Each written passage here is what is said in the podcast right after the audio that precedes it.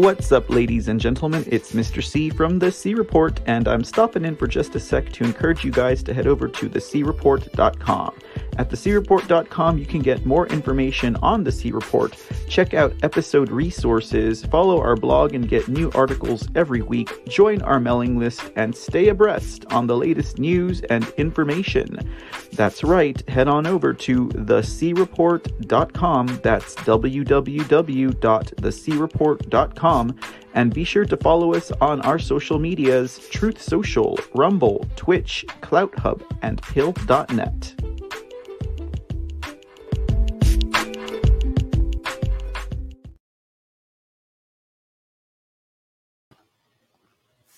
And that is their point. That is their point. They're not all running to win. Some of them will, unfortunately. They are running to sow discord in America, and it will change everything. We will wake up the morning after Election Day. We might not even call it that anymore in 2 years. We might not call it Election Day. We might call it Election Week, because what we are watching, and because it's so slow, we don't cover it as a 5-alarm fire, but it is. We are watching Republicans not just destroying democracy in the dark, breaking into election officers and plugging stuff in. We're watching them do it from rally stages.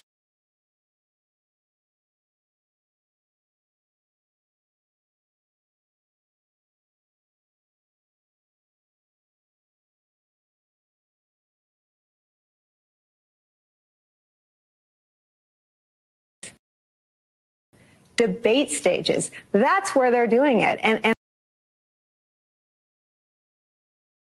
that is their point. And I guess the reason I asked you if we'd been here before is, do you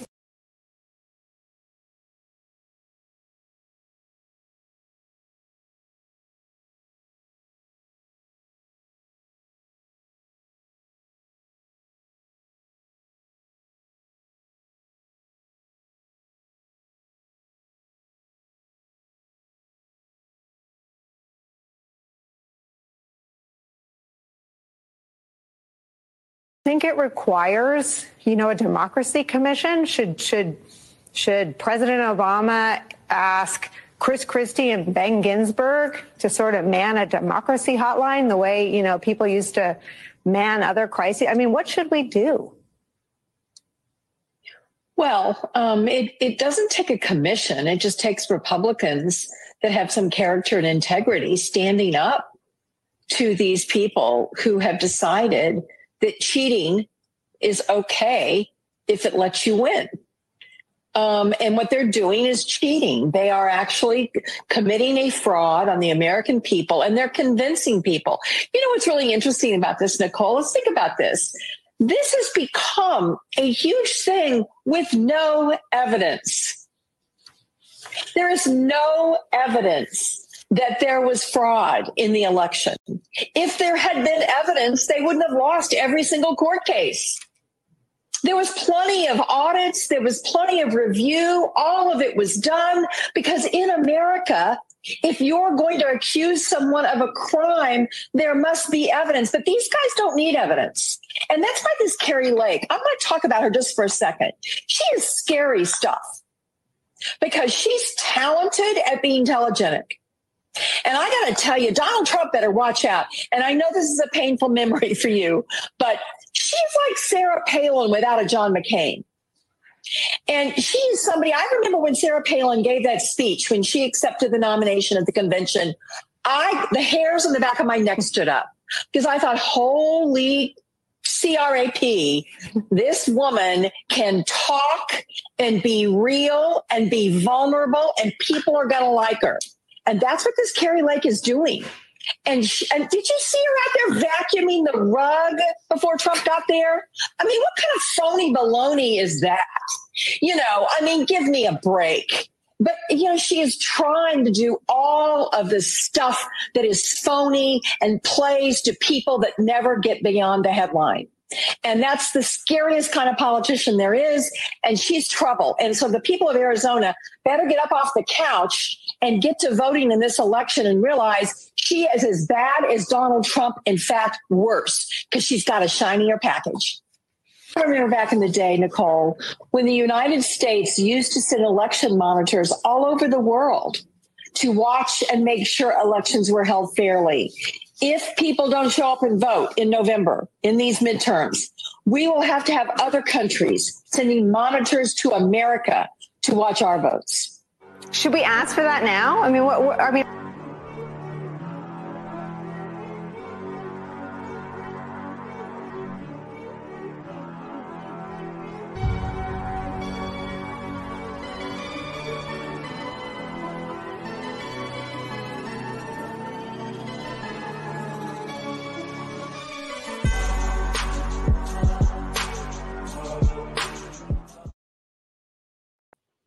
Good evening, America. How is everyone doing today? I hope all is well on your side of the screen. Welcome to another edition of The C Report. I'm your host, Mr. C, coming to you live on this Monday, October 10th, 2022, also known as Columbus Day. Happy Columbus Day, everyone out there. If you are enjoying a day off or just reminiscing and paying homage to the history of this nation, I hope you had a wonderful day. A lot of stuff that could be said about Columbus Day just opening up here right at the start of the show. But what about that video that we just played opening with, the MSNBC having a major flip out? I would say that was definitely a major flip out, ladies and gentlemen. And I just thought I'd start us with that little segment there from MSNBC. I mean, they're freaking out over Kari Lake. They're freaking out over the Republicans. They're freaking out over the elections. They're freaking out over everything just about right now is what it seems, ladies and gentlemen. Anyhow, what's going on, Monsieur Baez? Thanks for joining us over at Twitch, and I'll get a hold of all of you guys out there. We're on Odyssey, Foxhole, Pill.net, Twitch, Rumble, Clout Hub, Trovo. Thanks for being here. I'll get my monitors opened up in just a minute. You guys probably noticed the slight stalling in the video. Well, let me tell you what, this Wi-Fi power over here at the C Studios could use a little bit of tweaking sometimes, it feels like. But let me go and see what's going on real quick. All right. And we're just getting down with the get down over at Foxhole. What's up, Aurelius Locke? Good to see you, sir. Thanks for being in the audience so soon.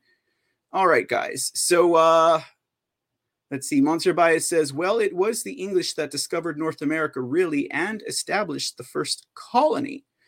Whoo, boy, can I tell you, it was such a busy weekend, though. Like, I took the weekend off, however. We had, two President Trump Save America rallies in one weekend? Wasn't that crazy, guys? We had him over in Nevada on, I think, Saturday, right? And then he was over in Arizona on Sunday. And the Sunday rally was like... It just came together pretty abruptly. From what I understand, it was like a last minute kind of thing. So pretty crazy, huh, guys? Pretty crazy. I mean, if you're going to be over out west in Nevada, you might as well make a stop over in Arizona, right? So crazy busy weekend. Mm-hmm. Crazy busy weekend. Had all that going on. Then, of course, we have... We have this Columbus Day today, right? I was like, why is my parking lot so full over at the C Studios? Should never, ever be that full on a Monday. No, it's a holiday. It's a federal holiday. That's what's going on.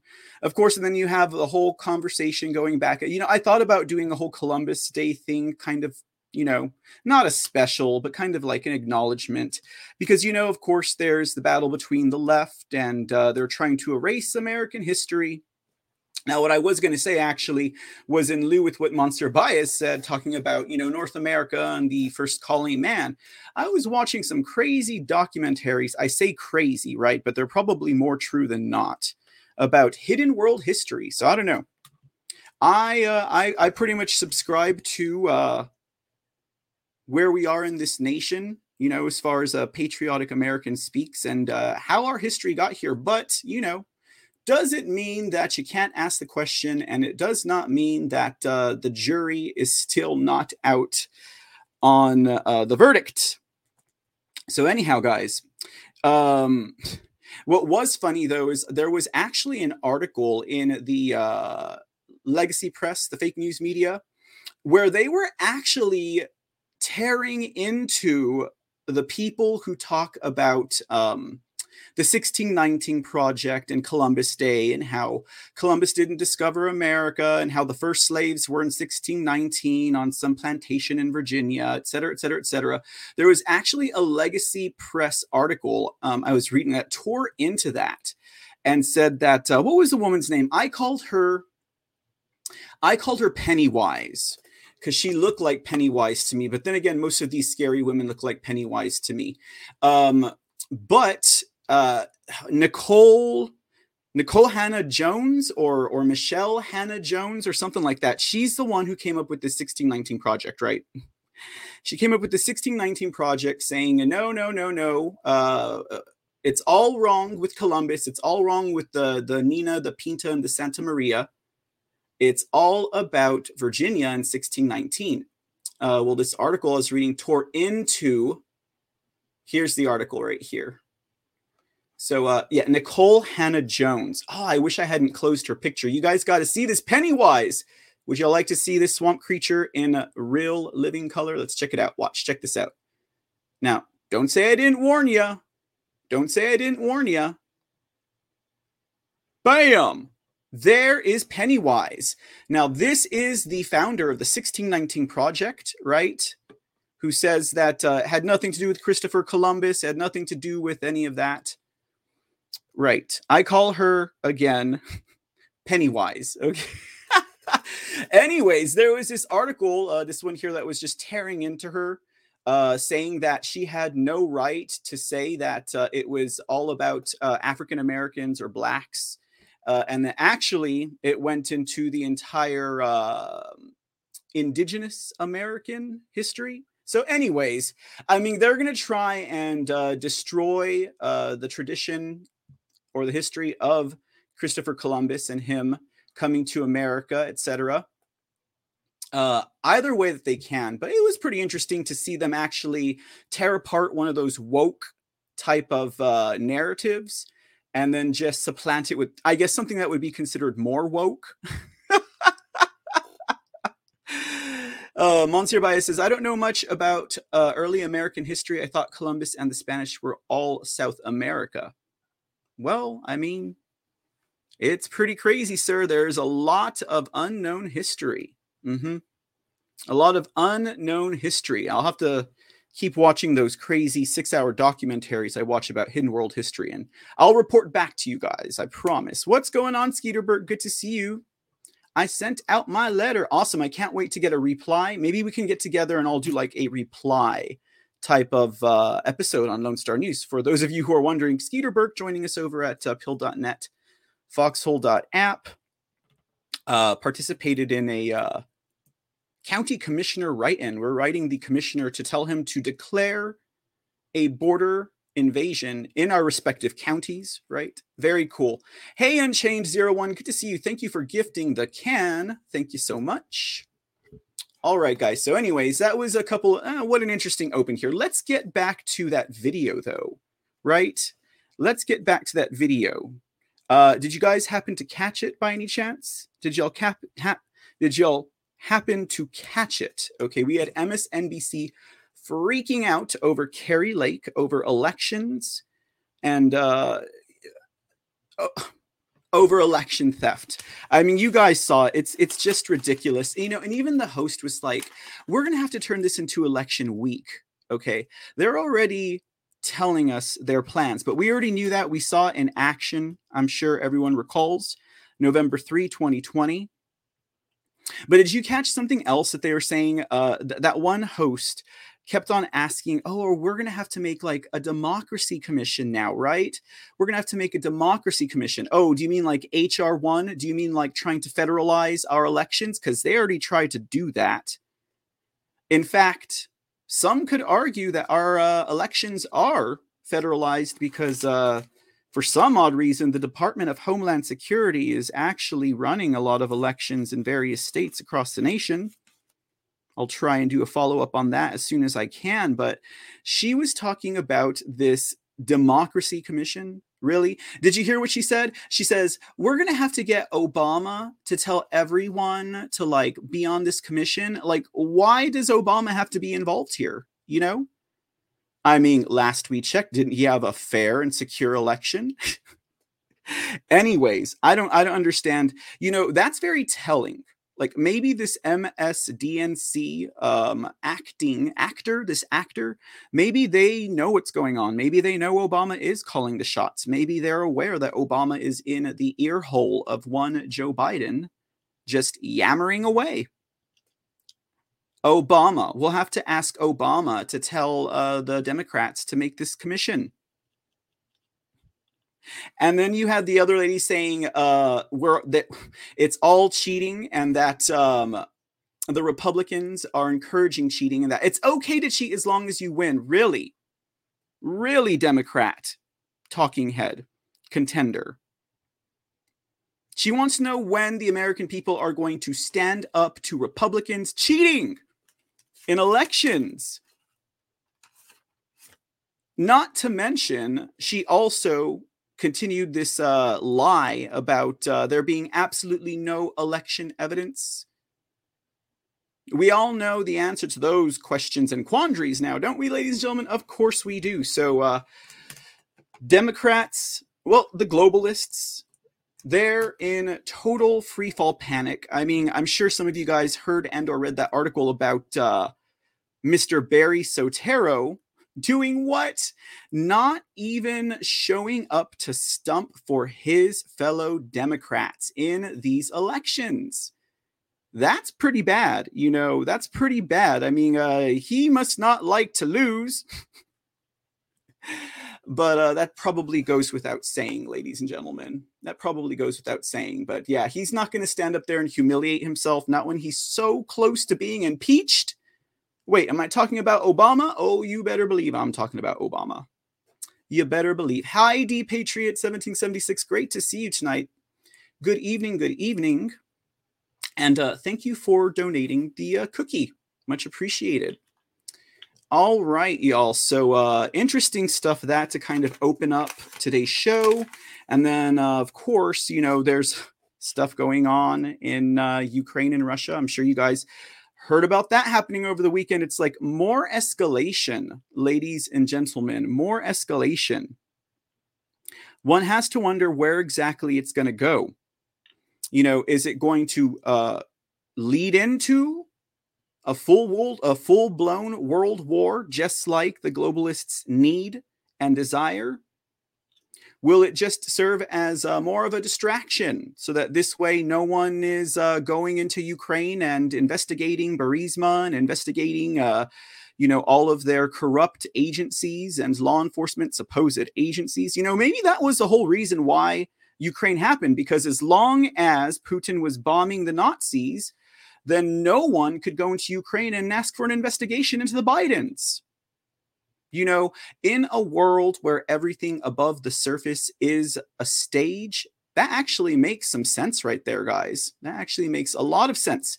And it would also put a feather in the cap of the Putin New World Order naysayers, right? I mean, yeah, I guess he's going to be an enemy, right? But he is the enemy of our enemy. So can't you just be his friend temporarily, at least? Anyways, so a lot of stuff happened in Ukraine and Crimea, guys, because the referendum did occur. The four regions did ascend to the Russian Federation. And now the Nazis are like, well, let's just go ahead and attack these regions. Crimea, though, they did say that they would be going there and trying to reclaim it if Putin didn't stop with his special military operation. So you know what? We might dip into a little bit of that tonight, guys. A little bit of that tonight. Some election stories, got some Trump statements. Always a good time and always informative. In fact, let's go ahead and let's pull up those statements. All right. I hope you guys had a wonderful weekend. I hope you guys enjoyed your double header Trump rallies this past weekend. I know I was not present and accounted for, but I was there in spirit, I promise. And man, what a momentous event, guys. What a momentous event. Let's see here what we got from President Trump coming on in. We actually had several several endorsements from President Trump, from all the way from Alaska to Texas to the East Coast. Let's see what President Trump's got to share with us today. Goes this way. Kelly Shibaka is doing very well in Alaska, probably leading horrendously bad Senator Lisa Murkowski, a Republican, barely. The Democrat has no chance, and yet the old broken crow, Mitch McConnell, is authorizing $9 million to be spent in order to beat a great Republican, Kelly, instead of $9 million that could be used for Blake Masters and other Republicans. That, with this money, would beat their Democrat opponent. Isn't it ironic? Yeah, that wasn't the only story I had heard told. It appears that the Republican Party, the establishment, I mean, like the official ones up on Capitol Hill, right? They are diverting their money, guys, from Trump supporting Make America Great Again, Save America Republicans to Democrats, to establishment candidates. It's pretty troublesome, guys. I mean, they're making it pretty easy for us to see the rhino in them, wouldn't you guys say? I would say they're making it really easy for us to see the rhino in them. But the question is, will we be awake enough to do anything about it? Now, I know there are a lot of people in my audience that will not send one red penny to the Republican Party, nationally speaking. And that's with good reason, guys. That's with good reason. And now we see them, the Republican establishment rhinos, funneling money into Democrats and into establishment rhino contenders. Yeah. Ironic? I don't know if that's as ironic as it is disgusting, right? Next statement from President Trump. A wonderful patriot, Corey Mills, is running for Congress in Florida's 7th Congressional District as a pro-America, pro-law enforcement, and pro-Trump champion for our beloved Make America Great Again movement. Corey has long been a great fighter for our country, and he's a decorated U.S. Army combat veteran who has fought bravely all over the world. Great statement there from President Trump for Corey Mills in Florida. But he's not done yet. Let's see what else President Trump has to share about Corey Mills. He says Corey has served in Iraq, Afghanistan, Kosovo, and has even traveled to Ukraine recently to provide information for USAID or USAID and State Department officials. When everyone else is running away from the fights that are tough, Corey Mills is willing to fight back and is willing to stay back and fight. He loves our country, loves the great state of Florida, and he will never let us down. Corey Mills has my complete and total endorsement. Excellent, excellent. Oh, now we got a Texas fellow here, Nathaniel Moran. Boy, we just mentioned him today on Lone Star News. Nathaniel Moran of District 1, Texas Congressional District. He is a representative. Well, here's what President Trump had to say about Mr. Moran. He says, as the judge of Smith County, Nathaniel is a proven conservative who knows how to lower taxes, grow the economy, and create jobs. He strongly supports our brave law enforcement and veterans, election integrity, secure borders, and our under siege Second Amendment. Nathaniel Moran is a champion of our America First agenda, and he has my complete and total endorsement. Wouldn't that cool, guys? Formerly Smith County judge, now running for congressman in Texas's first congressional district. Pretty cool. Pretty cool. I'm glad we got to kind of shine a spotlight on him this afternoon. Just a smidge. All right. I think this is our final endorsement from President Trump. Let's take another look. One last gander. Kelly Cooper will be an incredible congressman for the people of Arizona's 4th Congressional District. A United States Marine veteran, Kelly knows how to strengthen our military, care for our veterans, secure our border, and support our brave law enforcement. As a small businessman, Kelly will work hard to grow the economy and hold Joe Biden and Greg Stanton, who is beholden to the radical left, accountable for their colossal incompetence. Kelly Cooper has my complete and total endorsement. All right, guys, Alaska to Florida and Texas to Arizona. There are some statements, some endorsements from President Trump. And our final statement from President Trump. Well said, sir. Bring back Columbus Day to the United States of America. There we go, guys. Awesome, awesome, awesome. Our Trump statements for today. All right, guys. Okay. Let's see what we got going on here. What's going on, Philly Q? Good evening. Good to see you, friend. Thank you for gifting the cookie. I am and will continue to be an anarchist. Oh. Well, God bless it. Philly Q. That's cool. Thank you for the cookie. I appreciate your support. And you go on with your bad self, my friend. Go on with your bad self. Okay. So we had an interesting little bit of a conversation. What's going on, Torcana? Good to see you. Or Torcana, pardon me. Welcome to the show. Welcome to the chat room. We had a little bit of an interesting conversation going on during Lone Star News today. Now, keeping in mind, Lone Star News is all about, you know, Texas news and current events. But, you know, with a live audience, you can't always guarantee they'll stay on topic, right? Anyhow, one of our audience members over at Twitch was asking and making statements regarding President Trump's statements about... about all of the documents and all of the files, the whole NARA drama that's going on right now. And so I guess it was during the, President Trump had said this prior to the rallies this past weekend, but he did say a statement to the effect, paraphrasing, that, you know, Obama took millions of documents from the White House and the National Association and National Archives and Records Administration, and Bill Clinton did the same thing. George W. Bush did the same thing. So I was, let's figure this out and see if President Trump was lying, because the audience member, I guess, was inferring that President Trump had lied about it. Well, you know, I know that I've heard even from when President Obama left the White House, and I think Bush as well, I can clearly remember hearing talking pundits and, you know, people going on and on about how they had taken these presidential documents, et cetera, et cetera, et cetera.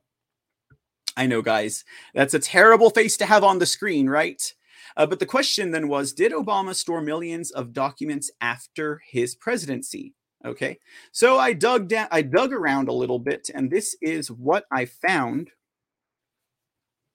Okay, so apparently there was a letter from the Obama Foundation that addressed them taking and storing and archiving, I guess, letters, documents, etc. Let's take a look real quick. Let's see if it squares away this bit of information that seems to be puzzling some viewers. Obama Foundation stored classified documents in a warehouse, letter reveals. The Obama Foundation stored classified documents in an abandoned furniture warehouse, according to a 2018 letter from the Obama Foundation to the National Archives and National Archives and Records Administration. I'm opening up the other link. Sorry about that. The letter, which is available on the Obama Foundation website, reveals that the Obama Foundation admitted to storing the classified documents, in a warehouse that does not meet the NARA standards for secure storage. Despite being aware of the Obama Foundation's doing, NARA has not referred the matter to the DOJ, which they did in the case of President Trump. Okay. So let's see here. A section of this letter from the Obama Foundation reads, the Obama Foundation agrees to transfer up to $3,300,000 to the National Archives Trust Fund to support the move of classified and unclassified Obama presidential records and artifacts from Hoffman Estates to NARA-controlled facilities that conform to the agency's archival storage standards for such records and artifacts, and for the modification of such spaces. The first transfer of $300,000 was already made on August 9, 2018. An additional interim transfer will be made within 180 days of that date. Subsequent payments are subject to the negotiation of terms of the digitization process and museum operations. So, yeah, that pretty much says that right there. Yes, he did pay for the storage of classified and unclassified documents. Does it get any deeper? Let's find out.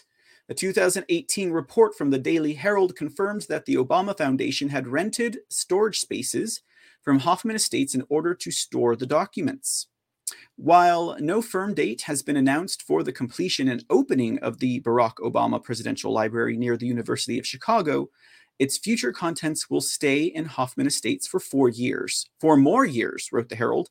Village board members unanimously approved an extension to the special use permit that enables landlord Hoffman Estates Medical Development, LLC, to lease the 74,200 square foot former Plunkett Furniture Store at 2500 West Gulf Road to the National Archives and Records Administration through December 31st, 2026. This past August, the Obama Foundation extended their original lease on the property for an additional 4 years. Storage of classified documents at the suburban Chicago retail space has seemingly been common knowledge for years. A March 2019 article on the website of WBEZ-FM, a Chicago-based radio station, was titled, "What's That Building? Why This Hoffman Estates Warehouse Stores Barack Obama's Presidential Papers." The article reads, if you drove past this suburban building, you likely would not suspect it houses the classified and non-classified documents from Barack Obama's 8 years as president. More than 20 truckloads of papers were brought from Washington, D.C. to this shuttered Plunkett Furniture Store in Hoffman Estates in early 2017. Author Dennis Rodkin goes on to say that digitizing the documents will allow the Obama Foundation to save quite a bit of money. Okay, not worried about the money they're going to save, right?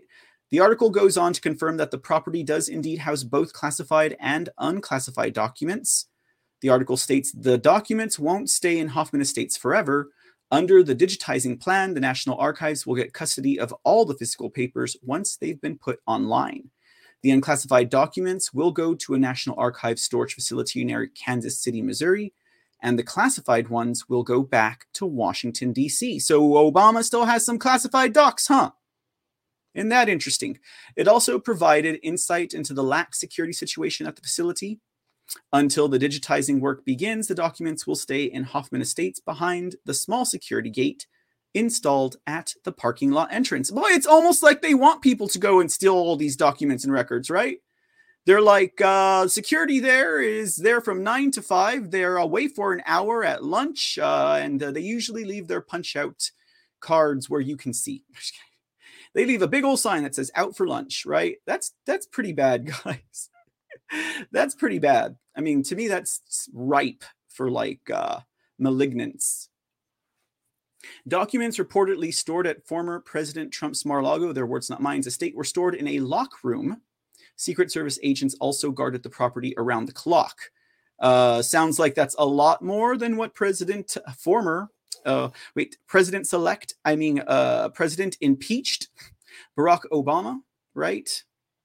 Sounds like they had a lot more security around those documents, but I guess Barack Obama's, what do you think his secret documents are? World domination, right? Definitely nothing that would bring down the deep state. So I guess they can just stay in this unsecure place in Chicago, in the Huffman estate. So I guess that answers that question. I mean, it didn't answer the question if 3 million documents, right? If 3 million documents were being stored by Obama, but definitely $3,300,000 was transferred to help move those classified and unclassified documents. Point being, classified, unclassified, stored in Illinois, okay? Still there until 2026, classified and unclassified. So hopefully that clears up that matter. I think it clears it up to me, guys. I don't know about you all, but definitely for me, it does. It definitely does. Hey, Shanjo, what's going on, sir? Good evening. Thank you so much for gifting the cookie, my friend. I see you too. Awesomeness. All right, guys, let's see what else we got going on. Oh, wait, what's this? Oh, it's the PJ Media. My bad. PJ Media article, NARA kept classified documents in a furniture warehouse, not the Obama Foundation. Oh, and this one was just published at the end of the month, last month. Oh, but there seems to be no article. Or is there? Nope. I see no article. Oh, I guess it's one of those login paywalls. Okay. All right, guys, here's what's next. We finally made it. We have the John Durham Igor Danchenko trial this week, ladies and gentlemen. Trial is set to start tomorrow over in, New York? So, all right. So this is one of those moments that we've all been waiting for, guys. I was perusing some articles on the browser's newsfeed. There's a couple of articles out there saying this is Durham's last ditch effort. There are articles out there saying if Durham doesn't get Danchenko, it's over. It's curtains. And that Durham will just have to submit his report. So we'll definitely have to pay attention to this one. Trial is beginning, like I said, again tomorrow. That is Igor Danchenko. Of course, he is accused of lying to the FBI. Now, some interesting things going on with this trial. First of all, John Durham himself will actually be overseeing this trial, ladies and gentlemen, for his legal team. Skeeterberg says, watch party. I don't think there's going to be any televised documentation of this proceeding, unfortunately, right? Because it's Southern District, isn't it? Don't they? That's that district where they don't allow any type of televising. We'll clear that question up in just a sec. Don't worry, guys. But as I was saying, John Durham will actually be spearheading this particular trial. In the case of Michael Sussman, Durham had his legal team handling those proceedings, but not this time, guys, not this time. John Durham will most definitely be presenting during this proceeding. It should be pretty interesting. The face of the man that you see on the screen there is a man by the name of Judge Anthony Trenga, and he is a Bush-appointed judge, George W. Bush appointed judge, and he sat on the FISA courts previously prior to serving in this role. So we'll see where it goes, guys, as far as that's concerned. Now, with the case of Igor Danchenko, John Durham, there's been a lot of motions filed, etc., between the conclusion of Sussman's trial and the beginning of this one. One of the ones most recently we had, I think here, talking about how Durham's list of witnesses was being allowed to be kept secret until today, which was the day before the trial started. Let's take a look at what this article says real quick. This is from Washington Times. It says here, this past Friday, a federal judge said that special counsel John Durham can keep his list of witnesses under wraps ahead of the criminal trial against a Russian analyst who is a key source for the now debunked 2016 dossier. The one-page order from United States District Judge Anthony Trenga did not explain the reasoning behind his decision. It came just hours after Mr. Durham asked to keep his witnesses list under seal until Monday, one day before the trial of Igor Danchenko is scheduled to begin. Durham wrote, "Given that this case has garnered significant media attention, the government is concerned about the potential harassment of its witnesses should they be identified this far in advance of the trial." Mr. Durham added that he had already disclosed the witness list to Mr. Danchenko's legal team, which did not object to sealing it. Mr. Danchenko was a key source for the dossier. Verify. Okay, we already know all that history here with Danchenko and Christopher Steele. So that is something to keep an eye on. I see some of you guys are pulling out the popcorn. Yep. Trenga the Strangler. Sean Joe says, any judge who gets a DC job is a crooked repub or dem. Yeah, indeed. Northern Virginia is Washington, DC. Awesomeness. Thank you, Mr. Sean Joe. Thank you, Mr. Sean Joe.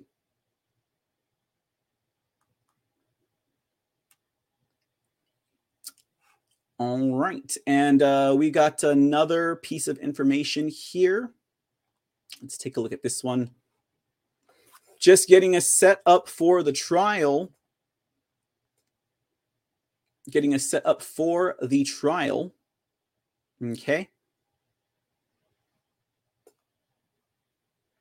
Now here it says, Durham appears to be nearing the end of his criminal investigation with his grand jury in the nation's capital reportedly expiring recently. So the Danchenko trial may be his final shot at redemption in a courtroom after losing another false statements case earlier this year. But the judge handling the case has indicated the trial may be difficult for the special counsel. George W. Bush appointed judge saying that it might be difficult for John Durham. Is that surprising? Not at all. Judge Anthony Trenga, who is presiding over the Danchenko case, ruled in late September that he would not dismiss Durham's indictment, but he expressed skepticism about the charges. The judge said he would revisit his ruling after Durham's team had presented its full case during the trial. Trenga, a George W. Bush appointee, who has sat on the Foreign Intelligence Surveillance Court, added, "I think it's an extremely close call, particularly with one count." And that count is related to the charge tied to Charles Dolan. The special counsel has previously highlighted how Danchenko was the subject of what he said was a botched FBI counterintelligence investigation as a national security threat from 2009 to 2011. And Durham wanted findings from that investigation, which unearthed links between the defendant and Russian intelligence officers, to be used at trial. But Trenga denied Durham's request last week. So that doesn't bode well.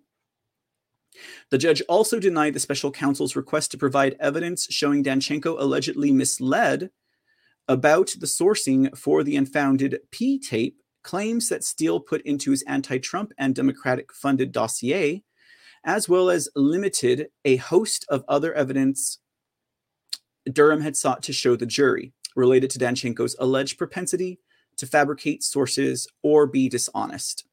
So they can't, they're not even allowing Durham to get Danchenko on character, like, you know, character flaws. That's crazy. I guess it's got to be as clean a cut or a pinch as possible, huh? Danchenko was on the FBI's payroll. We all knew this, guys, from 2017 to 2020. Before he was charged in 2021.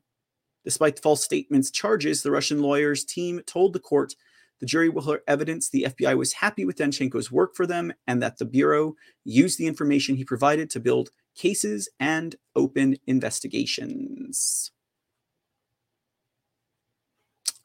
Yeah, it's pretty crazy, guys. Yep, Shanjo. I hear that. Thank you again for the cookie, sir. It's Shanjo says DC judges are there to protect DC corruption. You know, it's so funny to me with how blatant and in the face it is that everyone can see it. You know, even people who don't have a dog in the race, so to speak, or a horse in the race, so to speak. It gets pretty crazy, guys, but we'll see what happens. We will see what happens, but that starts tomorrow, guys. That's pretty exciting. Pretty exciting, if not somewhat nerve-wracking. But hey, as long as we have faith, we should be fine, right? All right, next story, guys. This one's an interesting one here. Now, when was it on? I think it was on Friday. We're talking about the state of Texas. Yeah, it was Friday because we were talking about the Texas 2022 midterm comptroller's election, right? Oh, of all of the elections that you talk about, why on earth are you talking about the comptroller? Well, because we've got to show all the Texan voters who's on the list, right? Who's on the ballot. Anyways, Texas comptroller incumbent Republican Glenn Hegar. We talked about on Friday how he had released a list of corporations that were woke, right?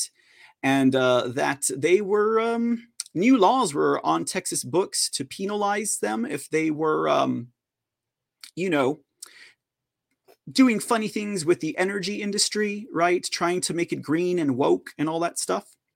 Well, it appears more states have begun to divest from woke corporations, BlackRock, just like in Texas, being one of the main corporations that states are divesting from. You know, it's a pretty clear signal here, guys, a pretty clear signal. The people of America do not like wokeness. The people of America do not like this politically correct nonsense, okay? The businesses thought they could strong arm us, right? Through influence, through power moves. The people of America have spoken. The people of America have spoken. And as they say, go woke, go broke. I think I like what President Trump says about the wokeness better than go woke, go broke, right? Right? What does President Trump say? Everything woke turns to what? It turns into S-H-I-T, ladies and gentlemen.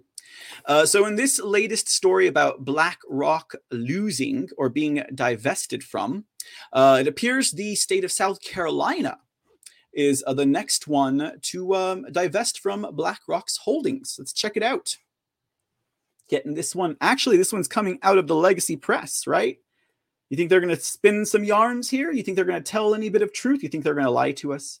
It says South Carolina will be divesting all of its BlackRock holdings by the end of the year. All of them.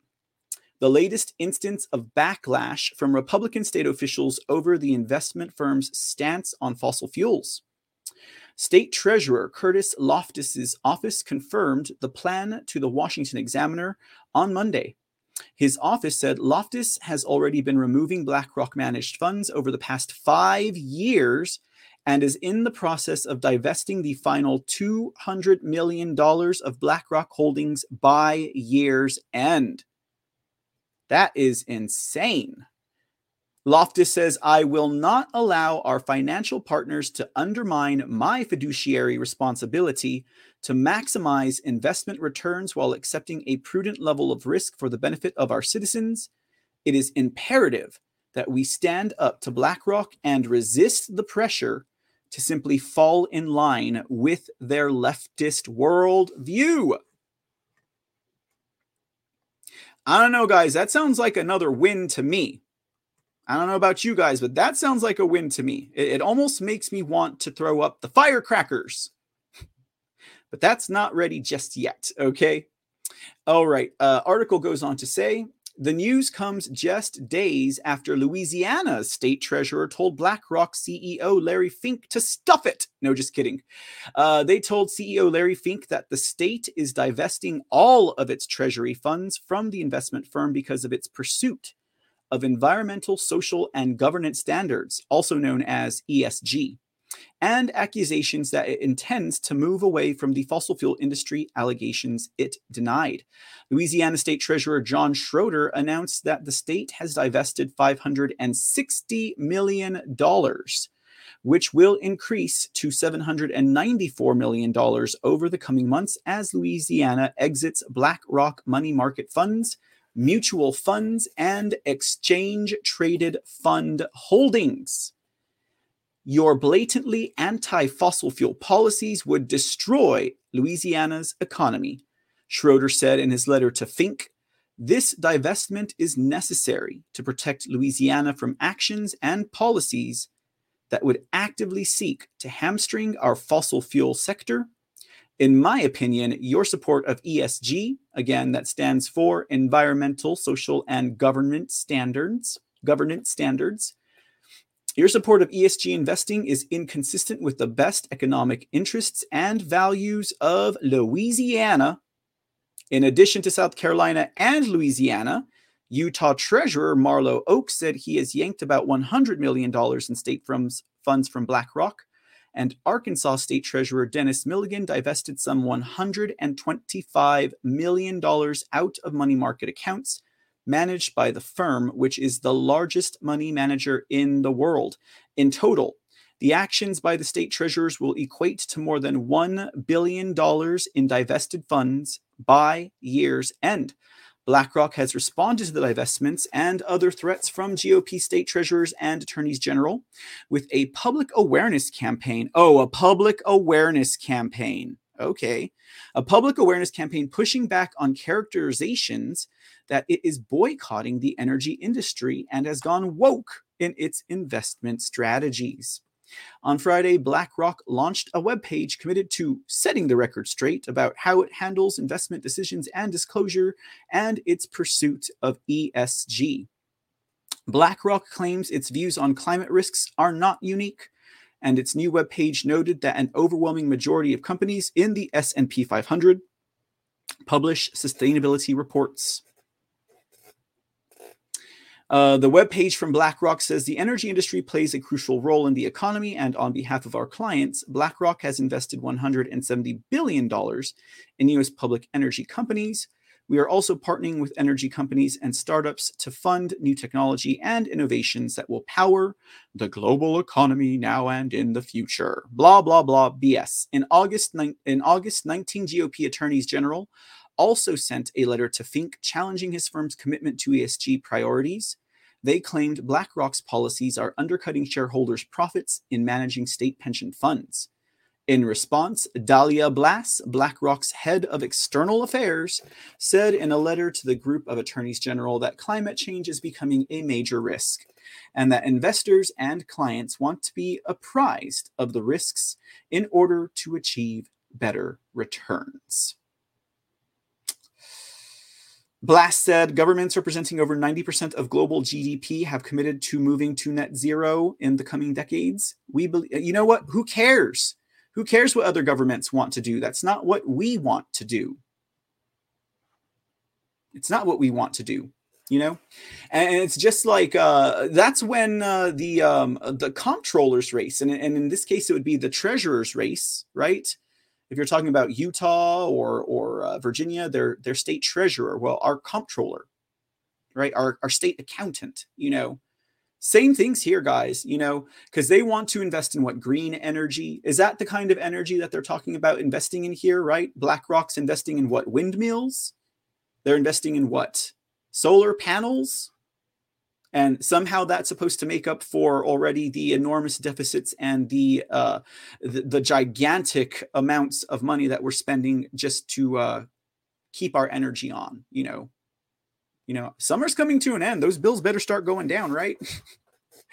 I guess we'll see what happens. Torkana, have a great night. Thank you so much. Thanks for dropping a link, Philly Q, in the chat room over there. Let's see. Looks like you're dropping a Russia story. Cool. I'll keep that one prepped because we'll talk about Russia a little bit probably before we close the night off, y'all. But yeah, that's very encouraging, guys. All of these states divesting from BlackRock, right? I think I was kind of new to the whole BlackRock Vanguard thing. I think it was Aurelius Locke who had informed me about them. And this was like what, maybe about, was it a year ago already? I wouldn't have thought, a giant behemoth like BlackRock would start to bleed so quickly, ladies and gentlemen. But again, that tells you the state of the mind that the people and the nation are in as far as that goes and what we're willing to accept. Thank goodness we have elected representatives who are heeding the will of their constituents. But, not to be cynical, but they probably have money invested in there somewhere as well, right? Probably.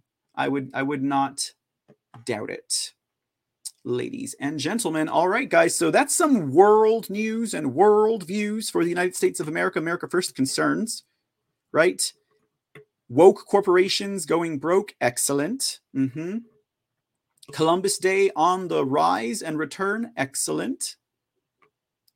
Igor Danchenko set to hit trials tomorrow. We'll pray for it. But it's time to get into some of those election stories, guys. I know you want to hear about them. I only got a couple for you today. First one is going to be in regards to our favorite Secretary of Snakes. That is not a title one should covet. The Sea Report's favorite Secretary of Snakes, Jocelyn Benson. Good old Snake Eyes herself, right? I have to do this every time, guys, right? Good old Snake Eyes herself, right? Right. Okay. I have not seen her pop up in any reptilian videos just yet, but I'm sure she'll make it there eventually. Anyways, it appears that Jocelyn Benson is being sued again. You would think that she would be used to getting sued by now. She probably is used to getting sued by now. She's probably buddies with a lot of the judges and district attorneys, I would not doubt, ladies and gentlemen. But it really should not surprise any of the viewers of this show that Jocelyn Benson is being sued yet again. Jocelyn Benson, Secretary of Snakes of Michigan. What? Being sued? For what? Breaking election laws? Never, right? Nah, Jocelyn Benson would never do such a thing. Subverting legislation and making up her own rules and regulations? Jocelyn Benson, Secretary of Snakes, unheard of, ladies and gentlemen. No, she needs to get used to getting sued. She's getting sued again. This comes from 100% Fed Up. Lawsuit filed by Michigan residents demands Michigan's dirty Secretary of Snakes, Jocelyn Benson, rescinds newly created unconstitutional rules to make poll challengers' job in upcoming elections almost impossible. That is a mouthful for a headline, guys, right? I feel like I don't need to read the rest of the article. But, this was something that we did see occurring throughout 2020, guys. Now, as everyone knows now, it is state legislatures, the lawmaking body, right? They are the ones who create election law in their states respectively, right? It's not a federal thing, okay? It's not a Secretary of State thing. It's not a county clerk thing. It's not a county commissioner or judge thing either. It is the prerogative of the lawmakers. In 2020, we saw a whole bunch of Secretaries of Snakes who were like, oh, yes, this pandemic is like the coming of God for us because now we get to rule elections. And that is what they did.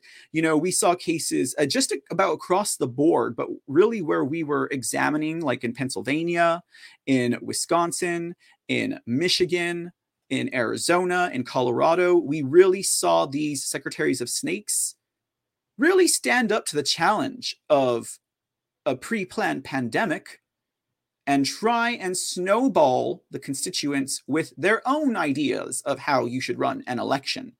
This is why it's no surprise to me that Jocelyn Benson is being sued yet again. She did it in 2020. She was sued over in 2020. The courts held that she was wrong to have created her own little election day, how do you do it instructions, okay? You can't do that. And now she's creating more unconstitutional rules, okay, against poll challengers. So let's see what it's all about, guys. Let's take a look. Because I'm telling you guys, Jocelyn Benson, she really knew how to rack up all of the fraud and criminality in that state. Prime example of what kind of a Secretary of Snake not to be. 5 individuals in Michigan are suing Michigan's dishonest Secretary of State, Jocelyn Benson, and Michigan's Director of Elections, Jonathan Brater, over their sudden creation of a new set of rules titled The Appointments, Rights, and Duties of Poll Challengers and Election Workers, only months before Michigan's August 2nd, 2022 primary election. The lawsuit asks for an emergency injunction that compels Michigan Secretary of State Jocelyn Benson and Jonathan Brater to rescind their unconstitutional changes to their newly created guidance. On the day of the primary election in Detroit, under the new guidance of Michigan's Soros-funded Secretary of State Jocelyn Benson, Jonathan Brater, an unknown third-party security group by the name of ICU, through Braden Giacobazzi, an independent poll challenger out of the former TCFU Center, now the Huntington Place, for... Okay, let me retry this, guys, because Monday.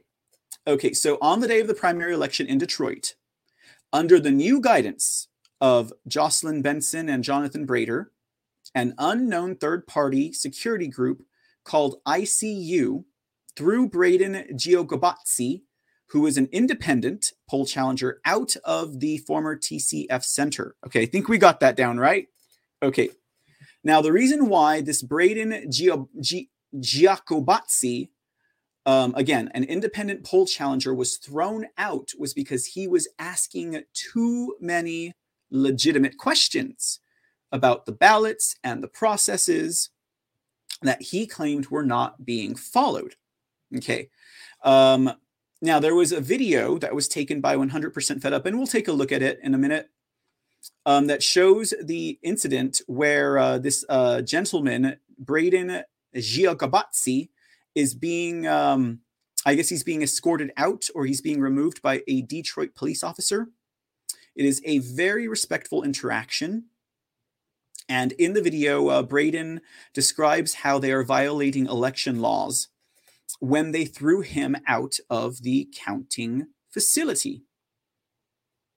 Now, Benson's new rules are just one more example of how she uses her position as Secretary of State to demonize, mischaracterize, and tie the hands of GOP and independent poll challengers behind their backs while empowering election workers who in many cases were hostile to the GOP and independent poll challengers at the TCF Center in 2020.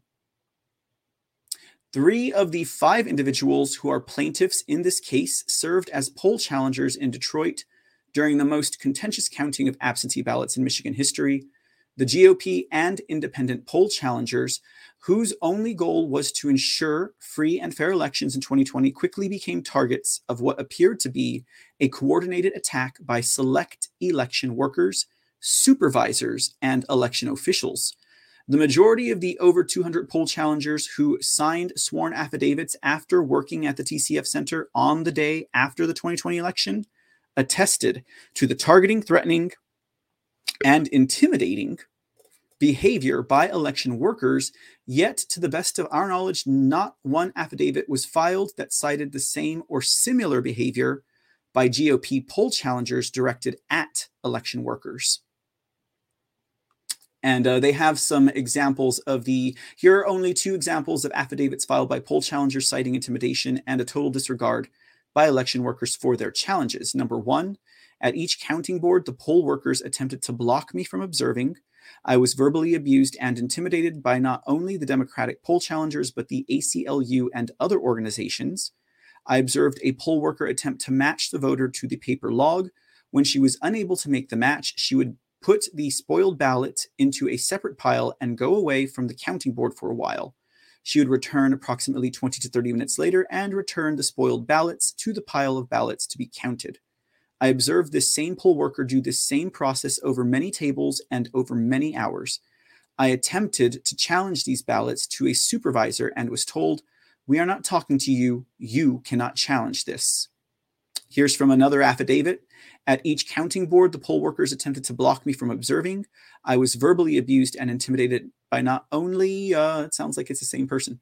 Although there were many cases of poll challenger intimidation, not the least of which occurred when the GOP and independent poll challengers were locked out of the counting room at the TCF Center. Not one election worker was ever charged for their illegal behavior. Okay. Oh, but what are they saying instead? They're talking like that MSDNC clip I played at the head of the show today, where they're like, poll challengers are being threatened, and we need election commission to come in here and change things up and to tell us how it's going to be, right? Oh, and it's dangerous for us.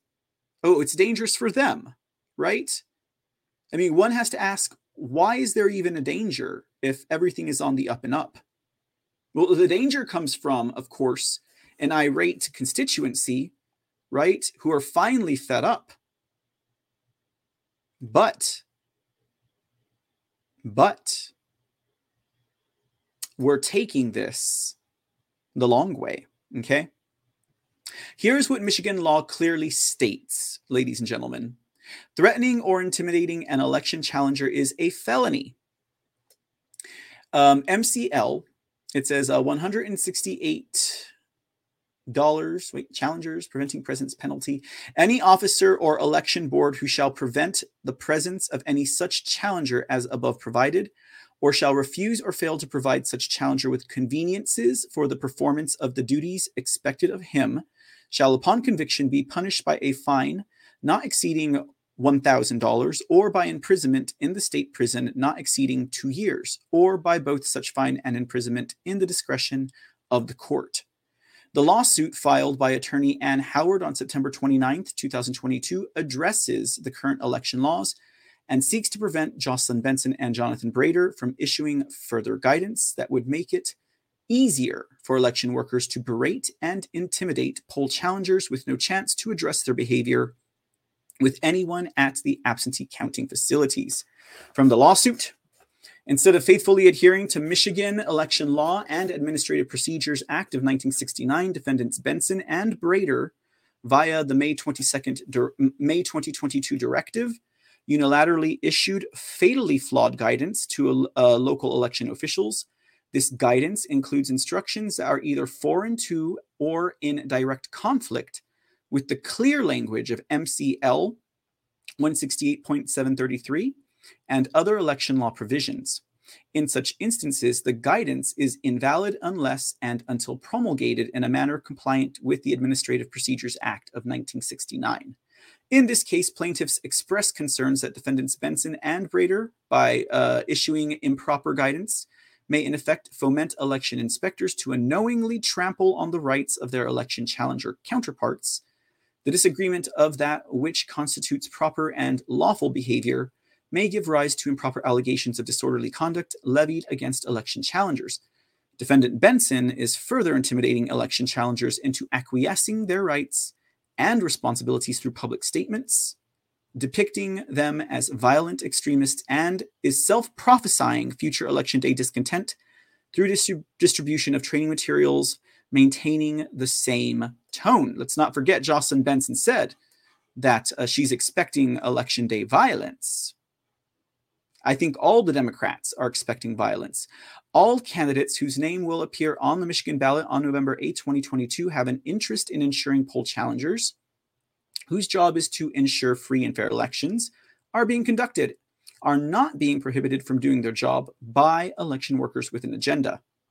The two non-poll challengers listed on the lawsuit against Benson and Brater are Penny Kreider, who's running for a seat in the Michigan State House in the 17th District, and Penny's husband, Kenneth Kreider, who is running for a seat in the Michigan State Senate in the 6th District of Michigan.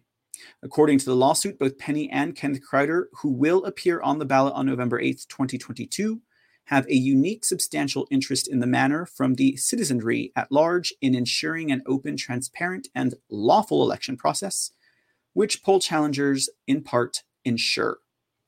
Jocelyn Benson and Jonathan Brater's unconstitutional changes to Michigan election law would essentially make poll challengers subject to the whims of election workers and place them in a position where hostile election workers, of which there were many in 2020's election, have the ability to overrule objections made by the poll challengers and have them thrown out of the counting centers.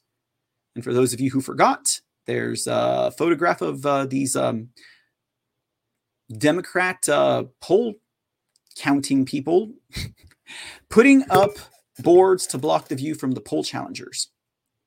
Michigan's dishonest Secretary of Snakes, Jocelyn Benson, has been taking part in what appears to be a mass disinformation campaign designed to gaslight Michigan voters into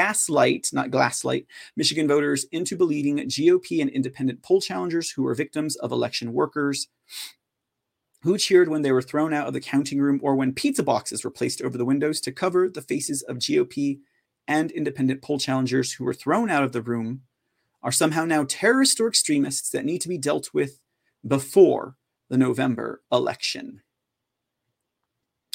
Ann Howard cites several examples in her lawsuit of how Benson is working with the dishonest media to create a wild and unfounded narrative that demonizes and mischaracterizes moms, teachers, college professors, doctors, former police officers, grandparents, United States veterans, business owners, and college students who volunteer to work as poll challengers and label them as violent extremists who are interfering with elections. Here are just a few examples of how Howard cites in her lawsuit of Benson pushing false narratives to justify her illegal changes to poll challenger rules. Ooh. We have an interview here. Oh. Let's see here. Doubt this is going to come through.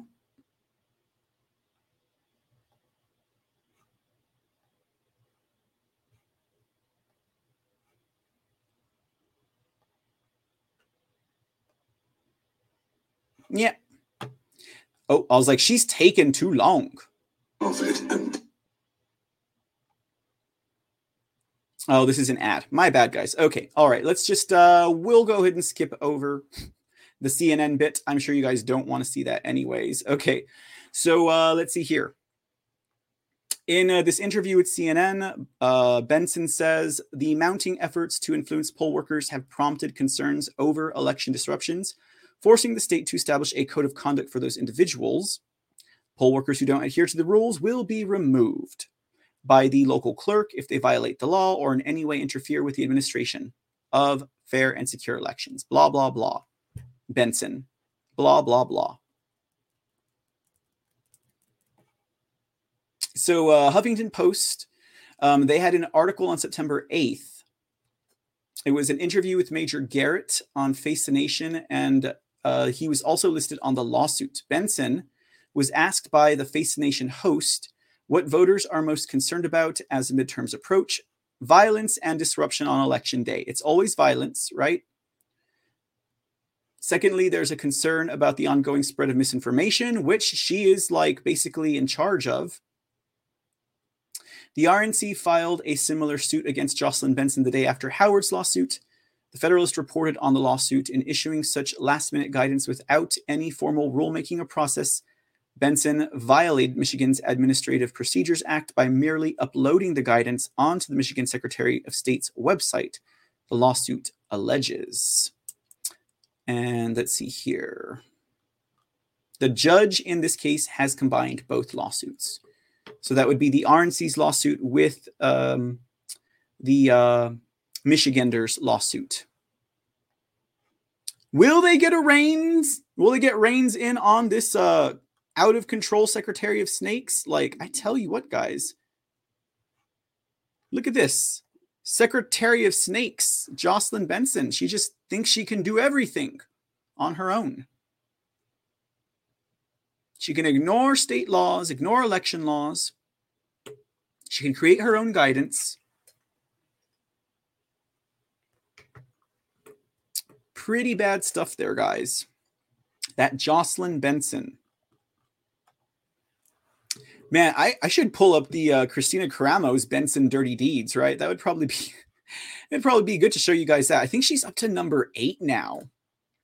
Let me see real quick. Where are we at on Benson's Dirty Deeds? Benson's Dirty Deeds, and then tell you what, we got one more election story, and then we'll talk a little bit about Russia, just to catch everyone up on what is going on over there. Because let me tell you what, it's pretty crazy, y'all. How much it's escalating at this point. Let me pull this on the screen so you guys can get a better view. So Christina Karamo over on her Rumble page has been releasing a series of videos called Benson's Dirty Deeds. Very cool. And she's up to number 8, it looks like here. The Secretary Who Cried Wolf, Ballot Application Apocalypse, Ballot Mules, ID Bigotry, Benson's Words vs. the Truth, Zuckerbucks, Dead Voters.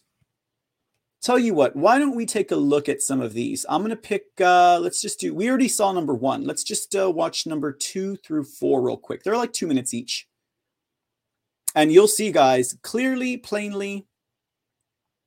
Oh, this is Zuckerbucks part 2. Is there a part 1? Oh, yeah. No, part 2 is the Zuckerbucks. The Zuckerbucks story.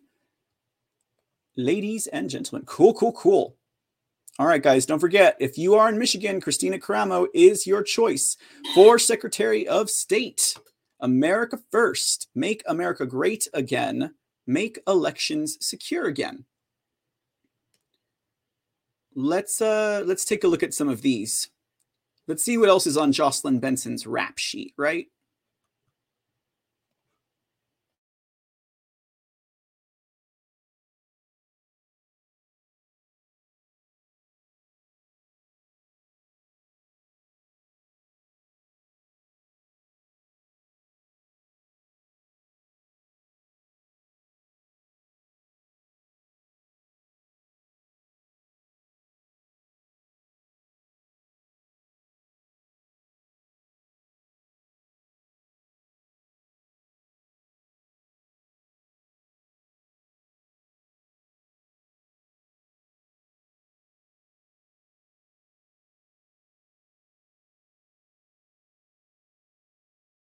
Strategies under the. Oh, sorry guys. I know it's probably no volume. Just give me a minute. I forgot to set you guys up for some good volume. My bad.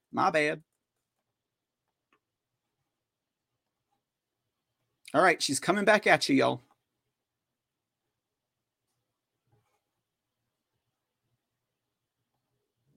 In this episode of Benson's Dirty Deeds, we learned that Jocelyn Benson coordinated with Mark Zuckerberg, Facebook's CEO, to dump millions of dollars into...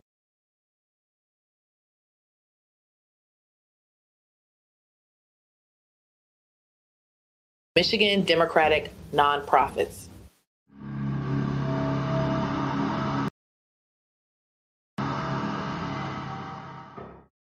$12 million of those Zuckerbucks went to the Michigan Center for Election Law and Administration, a nonprofit that Jocelyn Benson founded that also used her image even while she was Secretary of State. Within a few months, the Michigan Center for Election Law and Administration spent all $12 million of those dollars on Democratic political consulting firms, Waterfront Strategies, and now Pursuit Strategies, under the facade of voter education. Where did that money go? Did it only benefit Democrats? There is a lawsuit regarding those dollars being dumped into Michigan, which Jocelyn Benson was an architect of this whole Zuckerbuck scam. As your next chief election officer, I'm totally opposed to the Secretary of State heading up their own nonprofit, collecting millions of dollars to this nonprofit, then funneling it to partisan consulting firms, then spend on voter education. Just because something may be technically legal doesn't make it ethical. This is why ethics matters in public office. We should be committed to serving all people and never disenfranchising any voter. I would not open the door for bribes or other illegal things to enter our election systems. We must protect our voting rights, which are inextricably linked to our liberty. There are many examples of lawless and unconstitutional activities from our dishonest Secretary of State. I'm running to restore honesty to the office for all Michiganders. I will ensure fair and transparent elections. With your help, let's make Michigan's elections honest again. Please donate at ChristinaKaramo.com. All of Michigan appreciates your support. We will see you at the polls on November 8th. Karamo! Awesome. So yeah, the Zuckerbucks thing. You know, the funny thing about the Zuckerbucks thing is that as soon as she caught wind that that was going to come back and bite her in the butt, Jocelyn Benson filed a motion in the courts to basically quash the Zuckerbucks charge and have the judges get ahead of it and say that Jocelyn Benson did fine by having Zuckerbucks in the Michigan elections. But that's the crazy thing, guys, is that as Secretary of State, she was directly responsible for Michigan getting that money, guys, which is pretty crazy. Because in other instances, we see it's like election workers or county clerks or someone within the election party and stuff like that for the Democrats who are trying to get it out. Except in the case of Idaho, where you had a Republican who was actually doing that. All right, here is the next episode of Jocelyn Benson's Dirty Deeds. Check it out. This episode of Benson's Dirty Deeds, we're going to discuss some of the illegal activity that took place at the TCF Center during the 2020 election.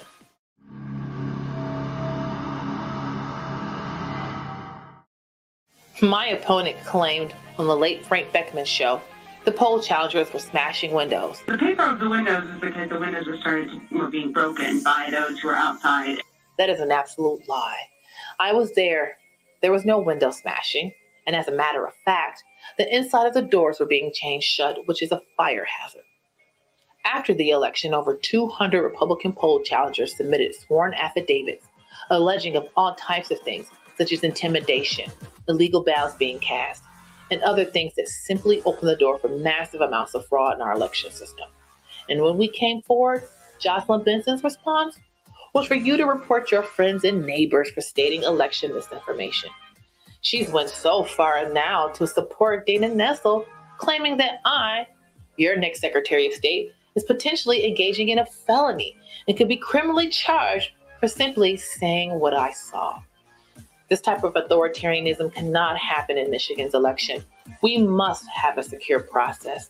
Our absentee counting boards should not be a contentious environment. Citizens should feel free to come forward and issue their concerns without the fear of being thrown in jail. As your next Secretary of State, I will have an open door policy and an open ear. I don't care what your political affiliation is. As your next Secretary of State, I'm committed to the people of Michigan of all political affiliations. There are many examples of lawless and unconstitutional activities from our dishonest Secretary of State.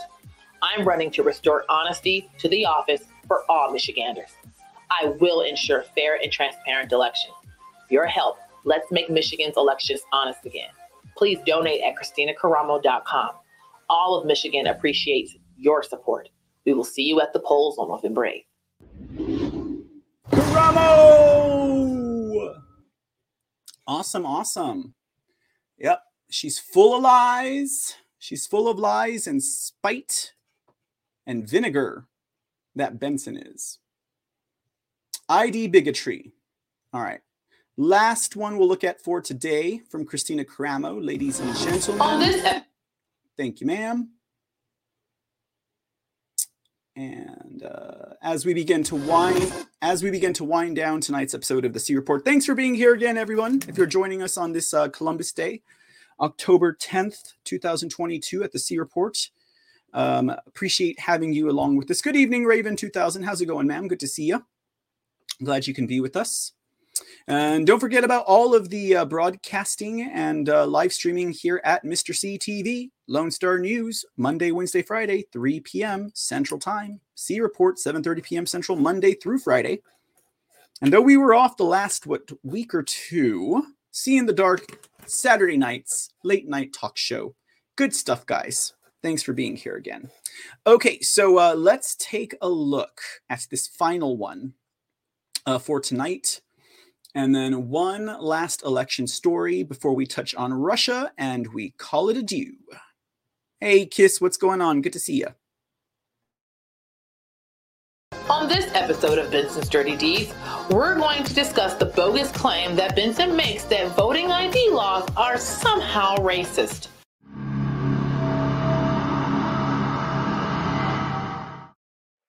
On June 17, 2021, I attempted to deliver 7,500 affidavits from Michigan citizens concerned about our election. Upon approaching the door, I saw a big sign stating that you must have an ID to enter this office.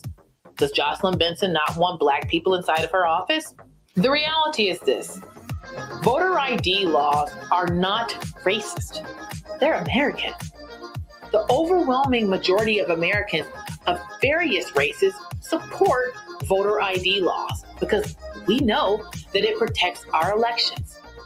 And as a matter of fact, if there are large populations in our state who do not have an ID, sounds like the Secretary of State's failing at her job.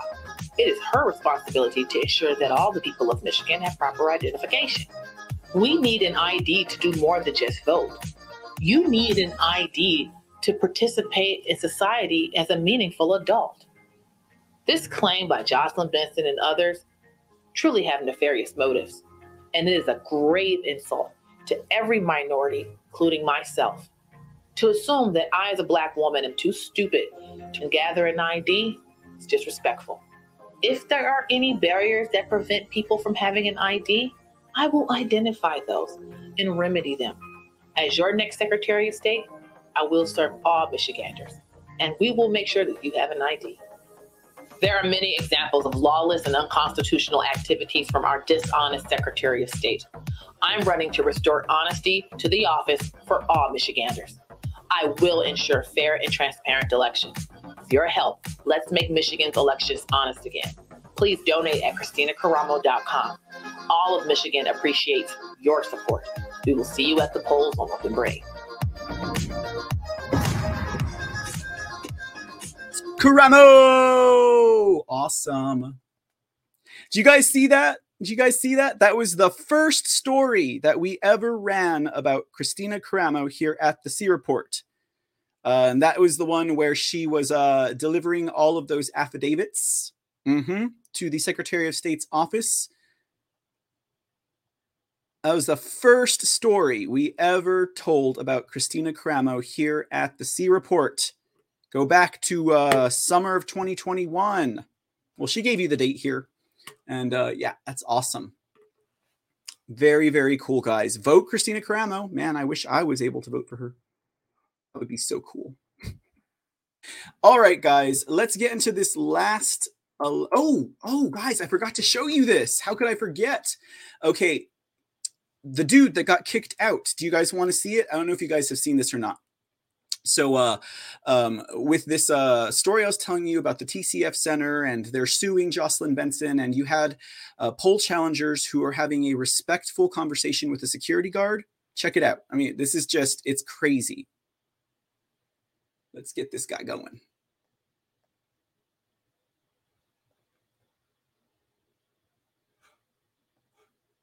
So why do you trust them and not me? Listen, I'm not on anybody's side. Look, Michigan election law, Act 116 of 1954, 168, that's 727. When they obstruct you, right? An election official refuses to act upon a legitimate challenge, which is what happened earlier. Okay. And instead of acting on another challenge, another challenger. And instead of acting on it, you're the only one. All they tried to do was obstruct me. Okay. Right? But that's not it. Just wait. Another law right here. An election official refuses to prevent intimidation of a challenger, because it's exactly what's happening to me. These people, they don't give me their names.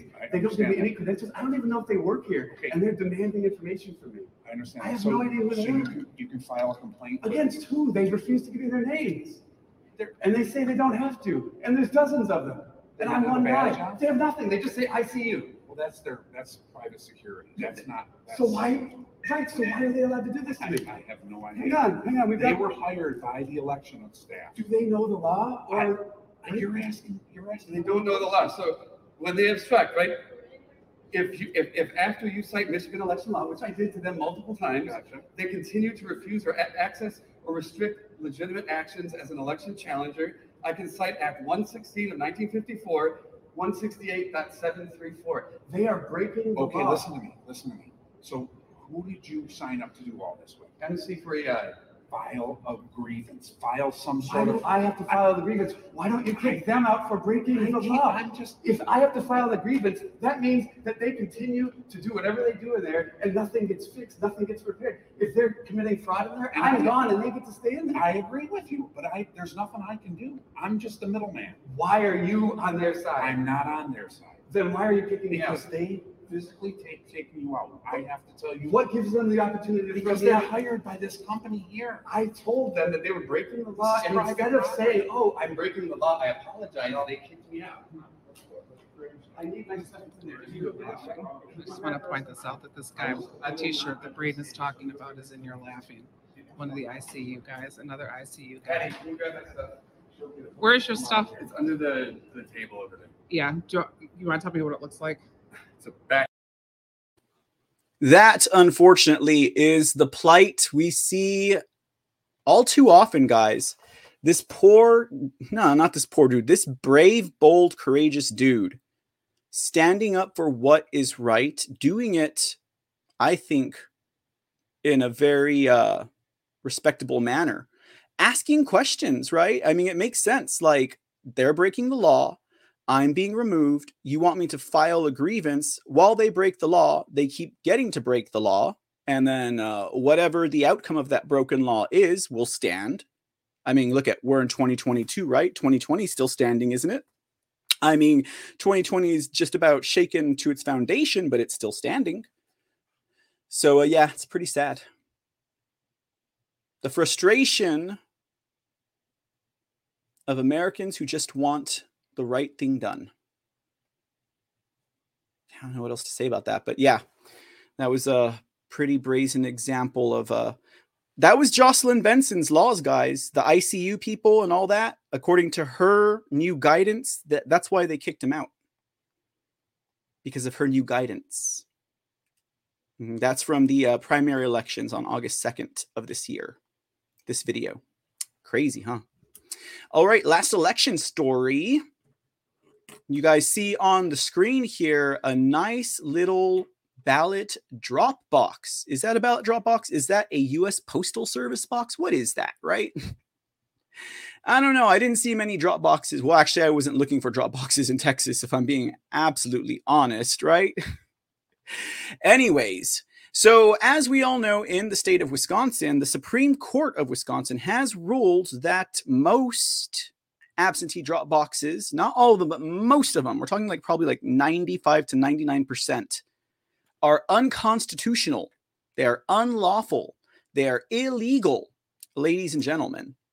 So what does the progressive Democrat stronghold Madison, Wisconsin decide to do? I don't know, guys. This is like one of those catch-22 kind of things, I think, for Madison, right? They want to try and educate the population about the severe error that the Supreme Court of Wisconsin made in banning absentee drop boxes by adorning them with propaganda and adorning them with their perspective. Let's put it that way. So it's like propaganda and art meet truth and deception on the streets of Madison, Wisconsin, as they are keeping their absentee ballot drop boxes of yesteryear, otherwise unlawful and unconstitutional, on their city streets. There is an expansion of that image. It says only on, and this is on the absentee ballot drop box in Madison, Wisconsin, says on July 8th, 2022, the Wisconsin Supreme Court banned most absentee ballot drop boxes in the state. This decision is a step backward in our efforts to make it easy, safe, and secure for eligible voters to be disenfranchised on election day, plus 10. Obviously, it doesn't say that. It says secure for every eligible voter to cast their ballot. And then it goes on to give them some advice. Are you a City of Madison resident with an absentee ballot to return? You must return your ballot at any of the following locations. They can go to a U.S. Postal Service mailbox, a city clerk's office, any in-person absentee voting location during early voting, your polling place on election day. Okay. They're just making sure that Wisconsinites know, Madisonians know, that truth is powerful and will prevail. Well, why do you think the Supreme Court rules them unconstitutional? Because truth is powerful and it does prevail, ladies and gentlemen. There's actually an article that goes behind this. The City of Madison turning illegal ballot drop boxes into permanent street propaganda art, ridiculing election integrity. Gotta love those city officials, right? So as we know, the Supreme Court of Wisconsin ruled 4-3 that states' drop boxes are illegal. That happened in July. Okay. It says here, now in an attempt to ridicule the state high court and anyone else that thinks elections should be more secure, the City of Madison is keeping their illegal boxes on the street, calling them art. Madison Mayor Satya Rhodes Conway said, it's really important for us to acknowledge that the state Supreme Court made a very bad decision and to acknowledge the legislature has failed to act to make it easier and safer for people to vote. Isn't it just, it's perplexing these people.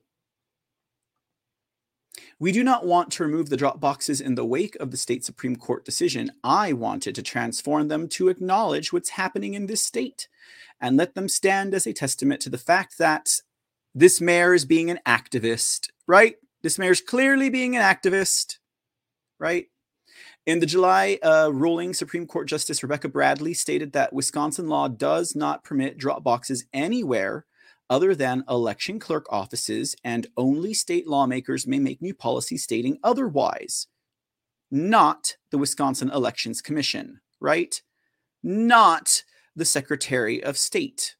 Not the county clerk. Not the county recorder. It is the prerogative of the state legislature. It is the duty, not even the prerogative. Prerogative sounds nice, you know, but it is their duty. It is their job. The Wisconsin Election Commission staff may have been trying to make voting as easy as possible during the pandemic, but whatever their motivations, the Wisconsin Elections Commission must follow Wisconsin statutes. Good intentions never override the law. So say it, Supreme Court Justice Rebecca Bradley. Hundreds of illegal drop boxes were used in 2020, throwing the results of the election in serious doubt. More than 40% of votes cast that year were cast on absentee ballots. The irony, of course, is that the boxes say truth is power and will prevail. That's the irony of it all. Raven 2000's like, art this. Fire the mayor and city council immediately, says Philly Q. You know what, Philly Q? They need more people like you up in Wisconsin. Actually, they need more people like all of us, right? Yeah, I would fire that mayor immediately. But then again, the mayor of my town ain't all that great either. Actually, he's probably worse. He is a bona fide Marxist.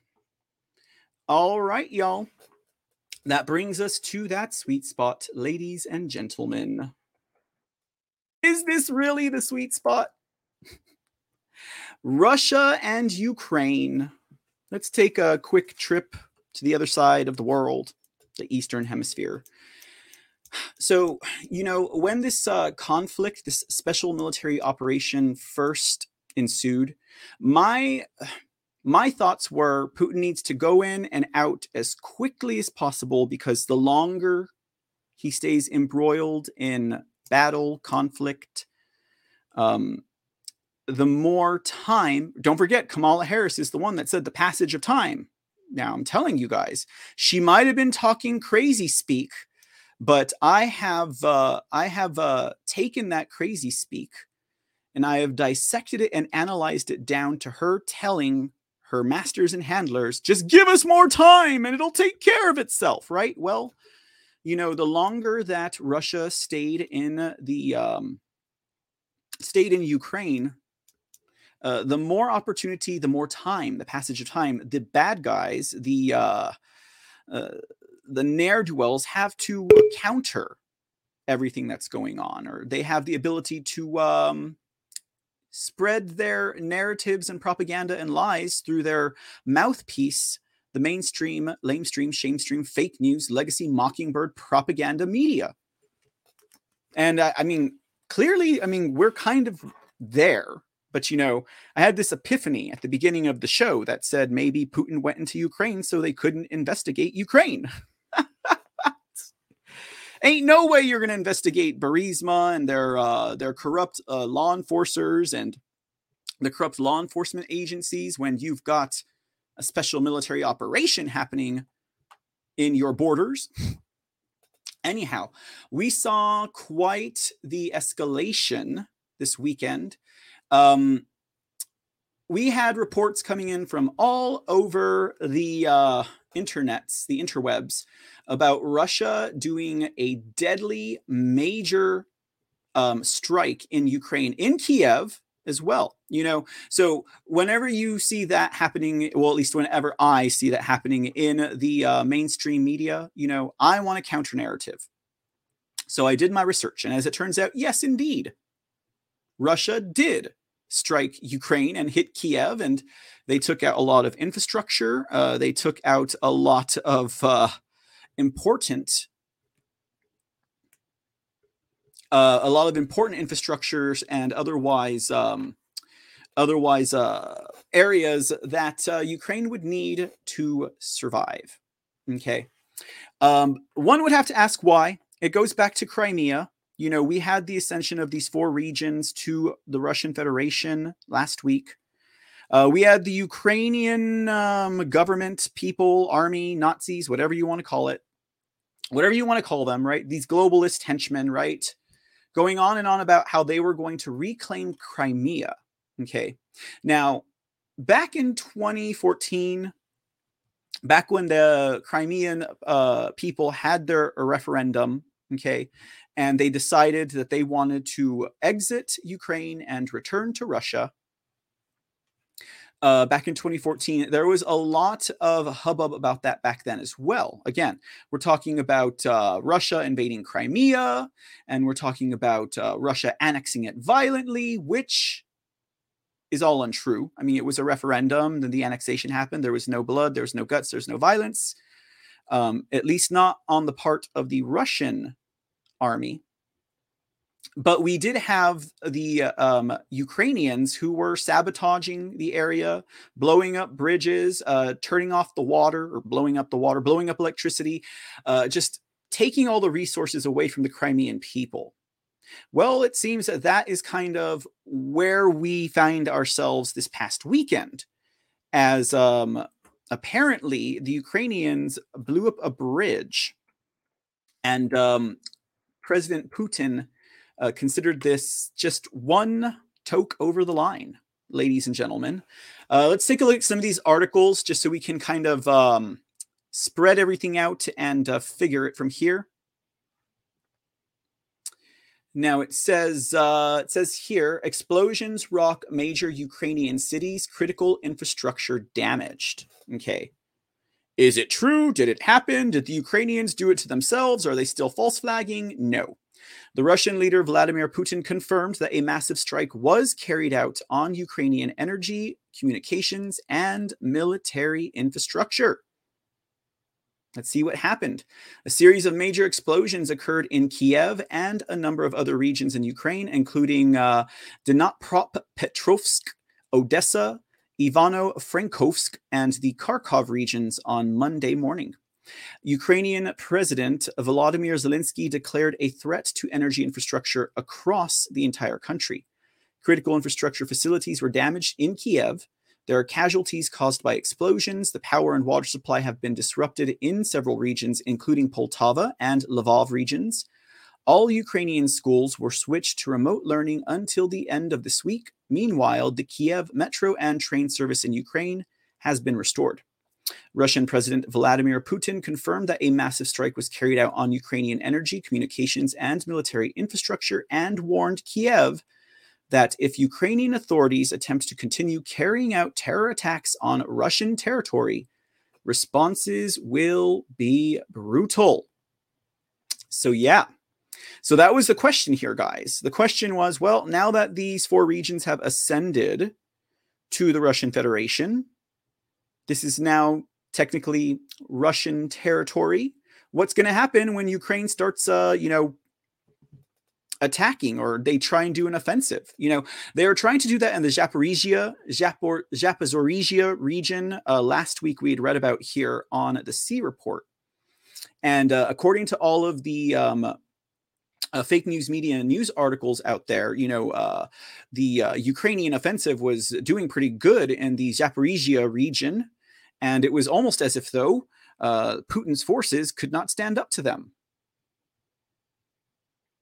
I mean, to me, I was like, maybe it's like a trick cauldron or something like that. And they're just going to enclose all of these Ukrainian forces with all of their new equipment and all of their new weapons that everyone from the West, including the United States and every United States taxpayer, right, paid for them, like these Ukrainian neo-Nazis and their forces. Okay. So that was the question. How is Russia going to handle it if Ukraine decides to attack these newly ascended regions? Well, Ukraine decided to hit Crimea instead of one of the four newly ascended regions, and, well, this is what happened. Explosions in Kiev. A series of explosions were heard in downtown Kiev starting at 8:20 local time in the morning, according to eyewitnesses.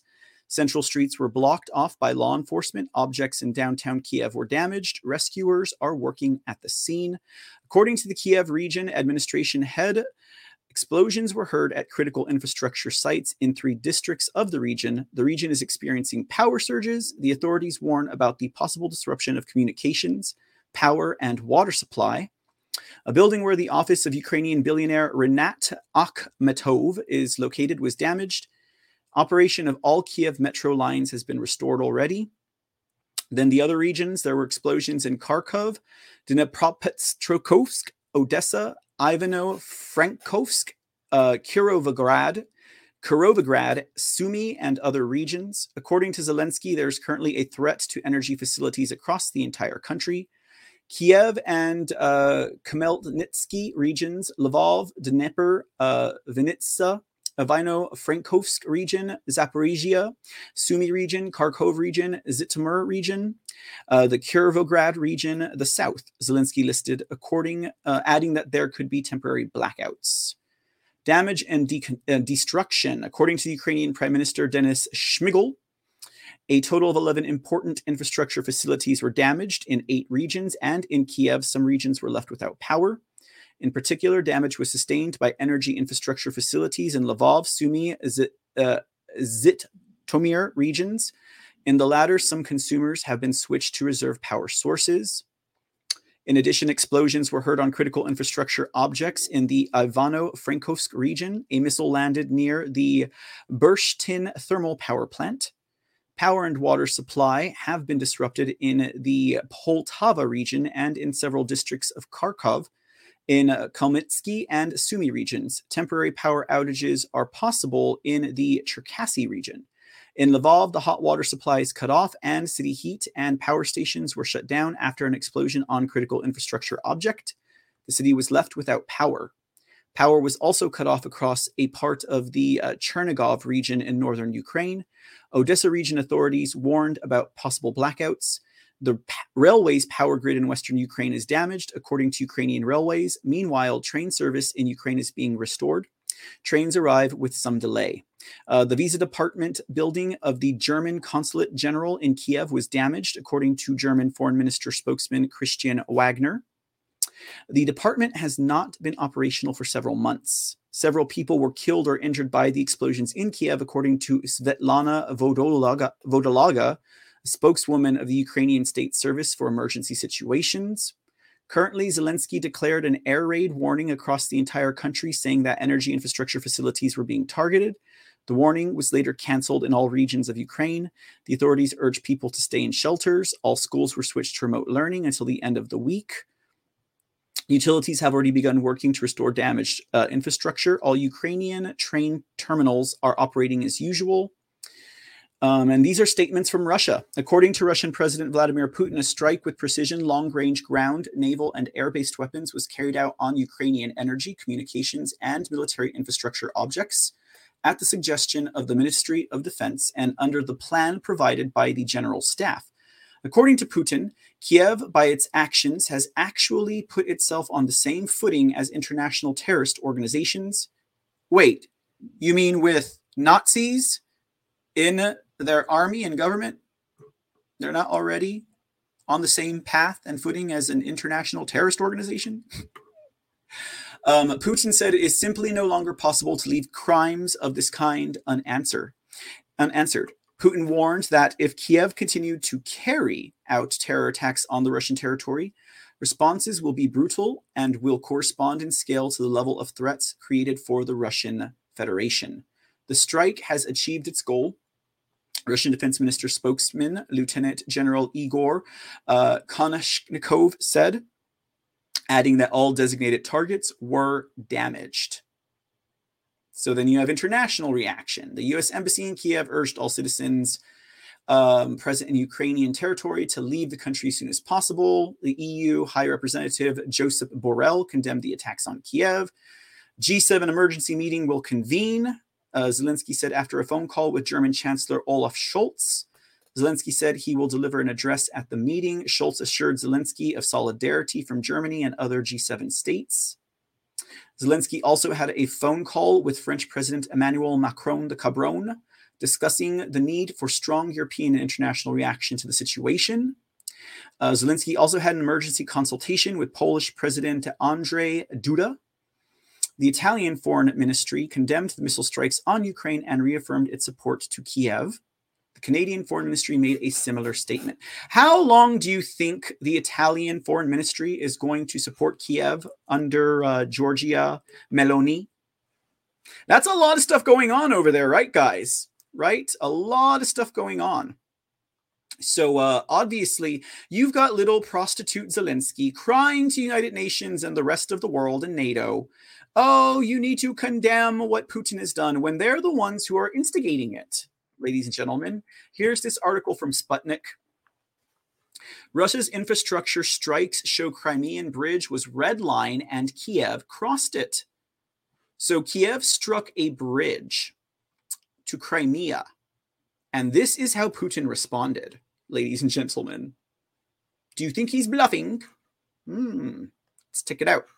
Russia conducted mass long-range missile strikes against energy infrastructure, communications, and military command facilities deep inside Ukraine on Monday, with the bombardment taking place 2 days after Ukrainian security forces carried out a terror attack against the Crimean bridge linking the Russian peninsula to the mainland. At a meeting of the Russian Security Council meeting on Monday, President Putin said that Moscow's campaign of massed air and missile strikes against Ukraine were a response not only to the attack on the Crimean Bridge, but a long list of other terrorist actions by Kiev in recent months targeting Russian infrastructure and even Ukraine's own cities and peoples. The Ukrainian authorities' action put them on par with the most odious terrorist groups, and Russia could not leave such crimes unanswered, Putin said. If the terrorism against Russia continues, Moscow's responses will be tough and will correspond in scale to the level of threat posed. Monday's strikes targeted infrastructure across an area stretching more than 1,000 kilometers, with electricity generating infrastructure and military targets stretching from Kharkov to Dnipropetrovsk, to Odessa, Kiev, Ternopil, and Lvov hit in the missile attacks, which temporarily left swaths of the country without access to electricity. So that is how President Putin, Vladimir Putin, responded. Russia does not bluff. Let's see here. Scott Ritter, a former U.S. Marine Corps intelligence officer and a UN weapons inspector and independent military analyst, told Sputnik, "I think Russia had warned that an attack on critical infrastructure, such as the Crimean Bridge, would represent a red line, and that if Ukraine crossed it, the nature of the conflict would be transformed." And so I think we're seeing the manifestation of this. Here's what Ritter went on to say. "I don't know what Ukraine thought they were going to accomplish by attacking the Crimean Bridge. I don't know if that momentary feeling of accomplishment is worth the price. That's a question only Ukraine can answer once the full extent of the retaliation is understood. But this retaliation may be extended over time and will most likely be devastating. This is a tragedy for the Ukrainian nation. I'm not saying that Russia is not justified in doing this. I'm saying that it did not need to happen. And the blame rests fully with Ukraine for attacking the Crimea Bridge." The analyst pointed out that in the 8 months up to this moment, Moscow largely restricted the special military operation to Ukrainian military targets and avoided fighting the conflict in the same way that the Ukrainian military has done since it began its terror bombing and shelling its civilians in the Donbass in 2014. "Even Monday's strikes were aimed at targets which are legitimate under the laws of war," Ritter emphasized. "They are legitimate infrastructure targets. They are legitimate command and control targets. This is not an assault on innocent civilian population centers. So there's a distinct difference between the way Russia approaches strategic conflict and Ukraine approaches strategic conflict." You see that, guys? We have all of this information out there, available to us. And yet we still have like a group of patriots that think Kiev and Ukraine should be restored to the beauty and glamour it once was. I mean, the way that politicians handle Ukraine, I'm not talking about Russia. Leave Russia out of it. Leave Putin out of it. Let's not talk about Russia or Putin. Let's just talk about Ukraine. Let's just talk about their history. Let's just talk about their corruption. Okay. We don't need to talk about Putin. We need to talk about Ukraine. Now, just like election integrity, the way your politician handles the topic of Ukraine and its military and its Nazis and its corruption should be a clear litmus test as to whether or not these people are really about saving America and making America great again, ladies and gentlemen. Don't even got to talk about Putin. We don't even got to talk about Russia. If I have a Trump-supporting Save America Republican standing in front of me saying that we need to help Ukraine and we need to help Kiev, never mind Putin, I ain't voting for them because they've already given how many billions of dollars of our tax money, how many grandchildren will be paying for this excursion in Ukraine? Too many, ladies and gentlemen, too many.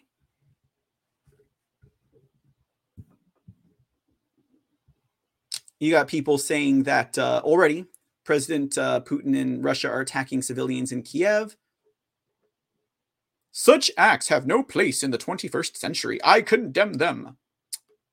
Joseph Borrell Fonteles. It's ridiculous, guys. Ridiculous.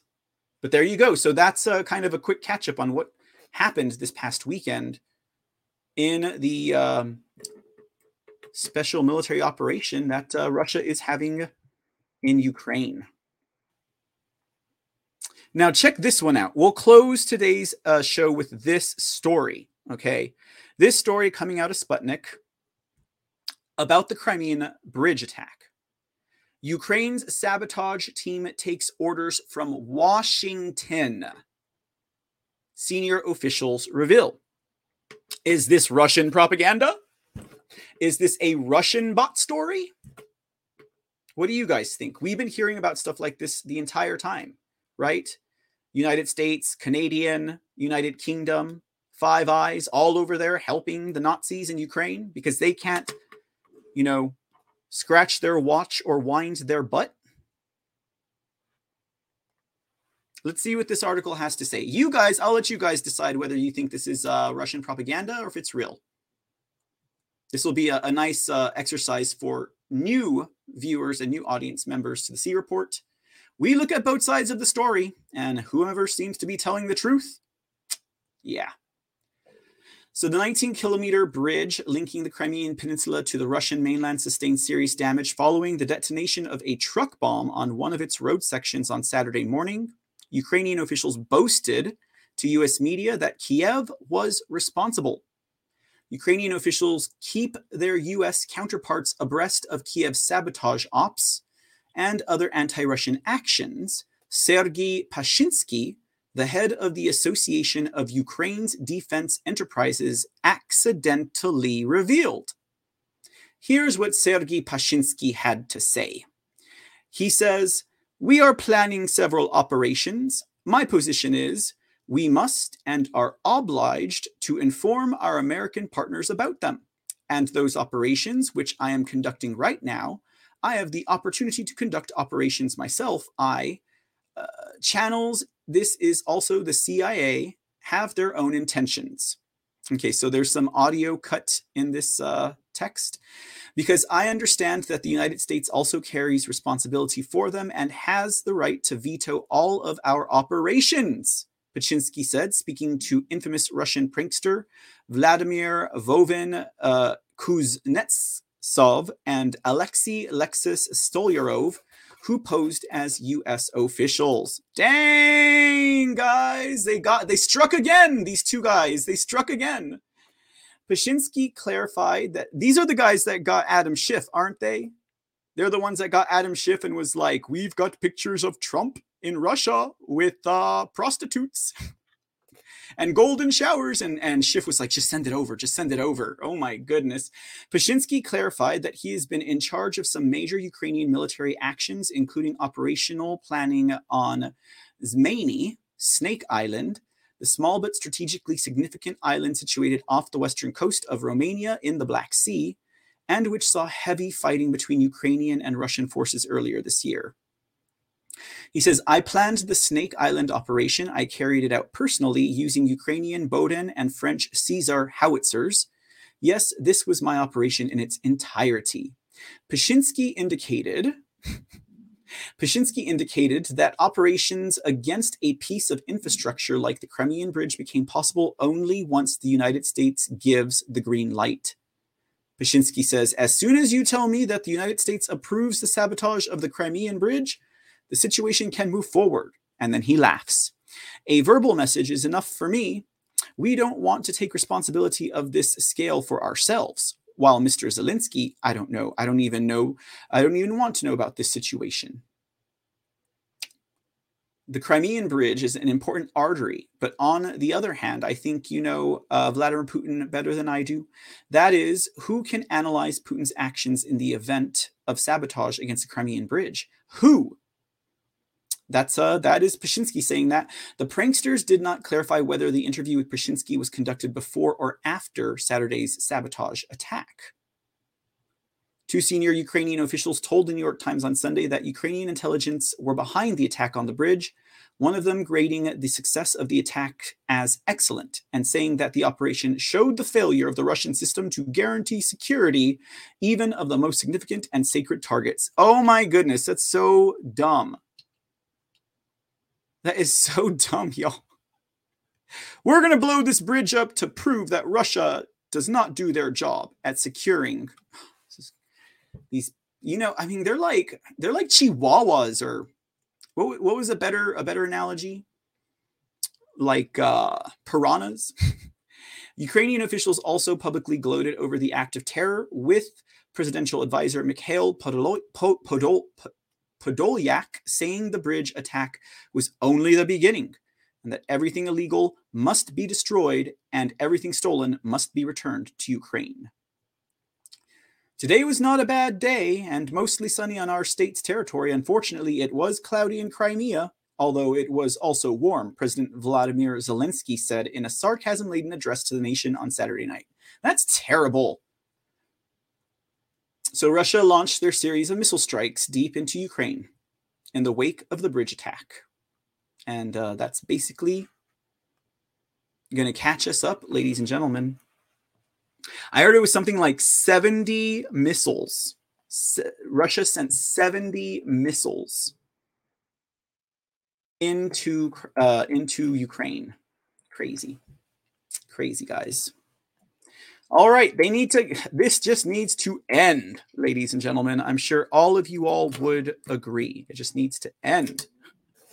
They got shifted again, says Philly Q. Thanks for hanging out today, y'all.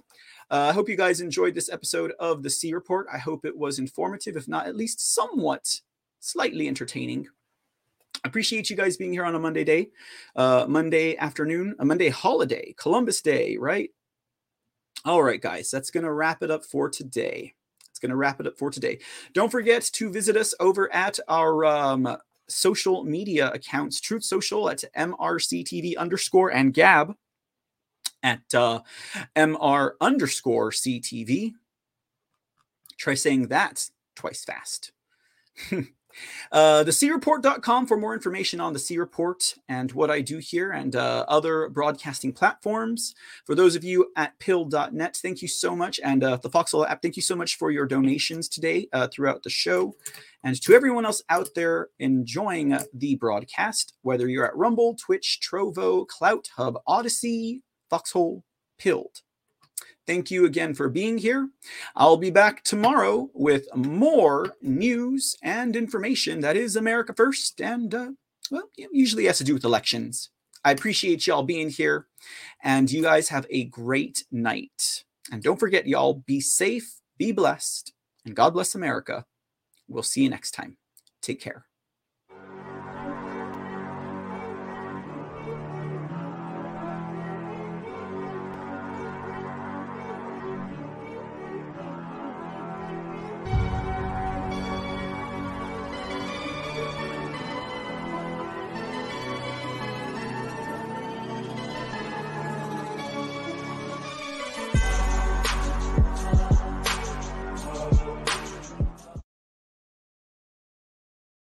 Let's talk about Georgia. President Trump truthted about this earlier. Ballot images missing, right? Drop boxes with no video. And Disney's like, well, we don't care about that. We're going to die on this hill. We're going to be gay and we're going to rape our children no matter what you say because we are Disney. We don't normally run See in the Dark during the week. For those of you who are wondering, what the heck is this bald man talking about? Multiple broadcasts and shows come here on Mr. CTV channel. So you got your C Report Monday through Friday in the evening hours, right? And we do See in the Dark, which is a late night weekend talk show kind of, broadcast, right? So guys, watch out. We got a swamp creature coming to the screen. So look out now. Woo! Oh no, it's wretched Gretchen Whitmer.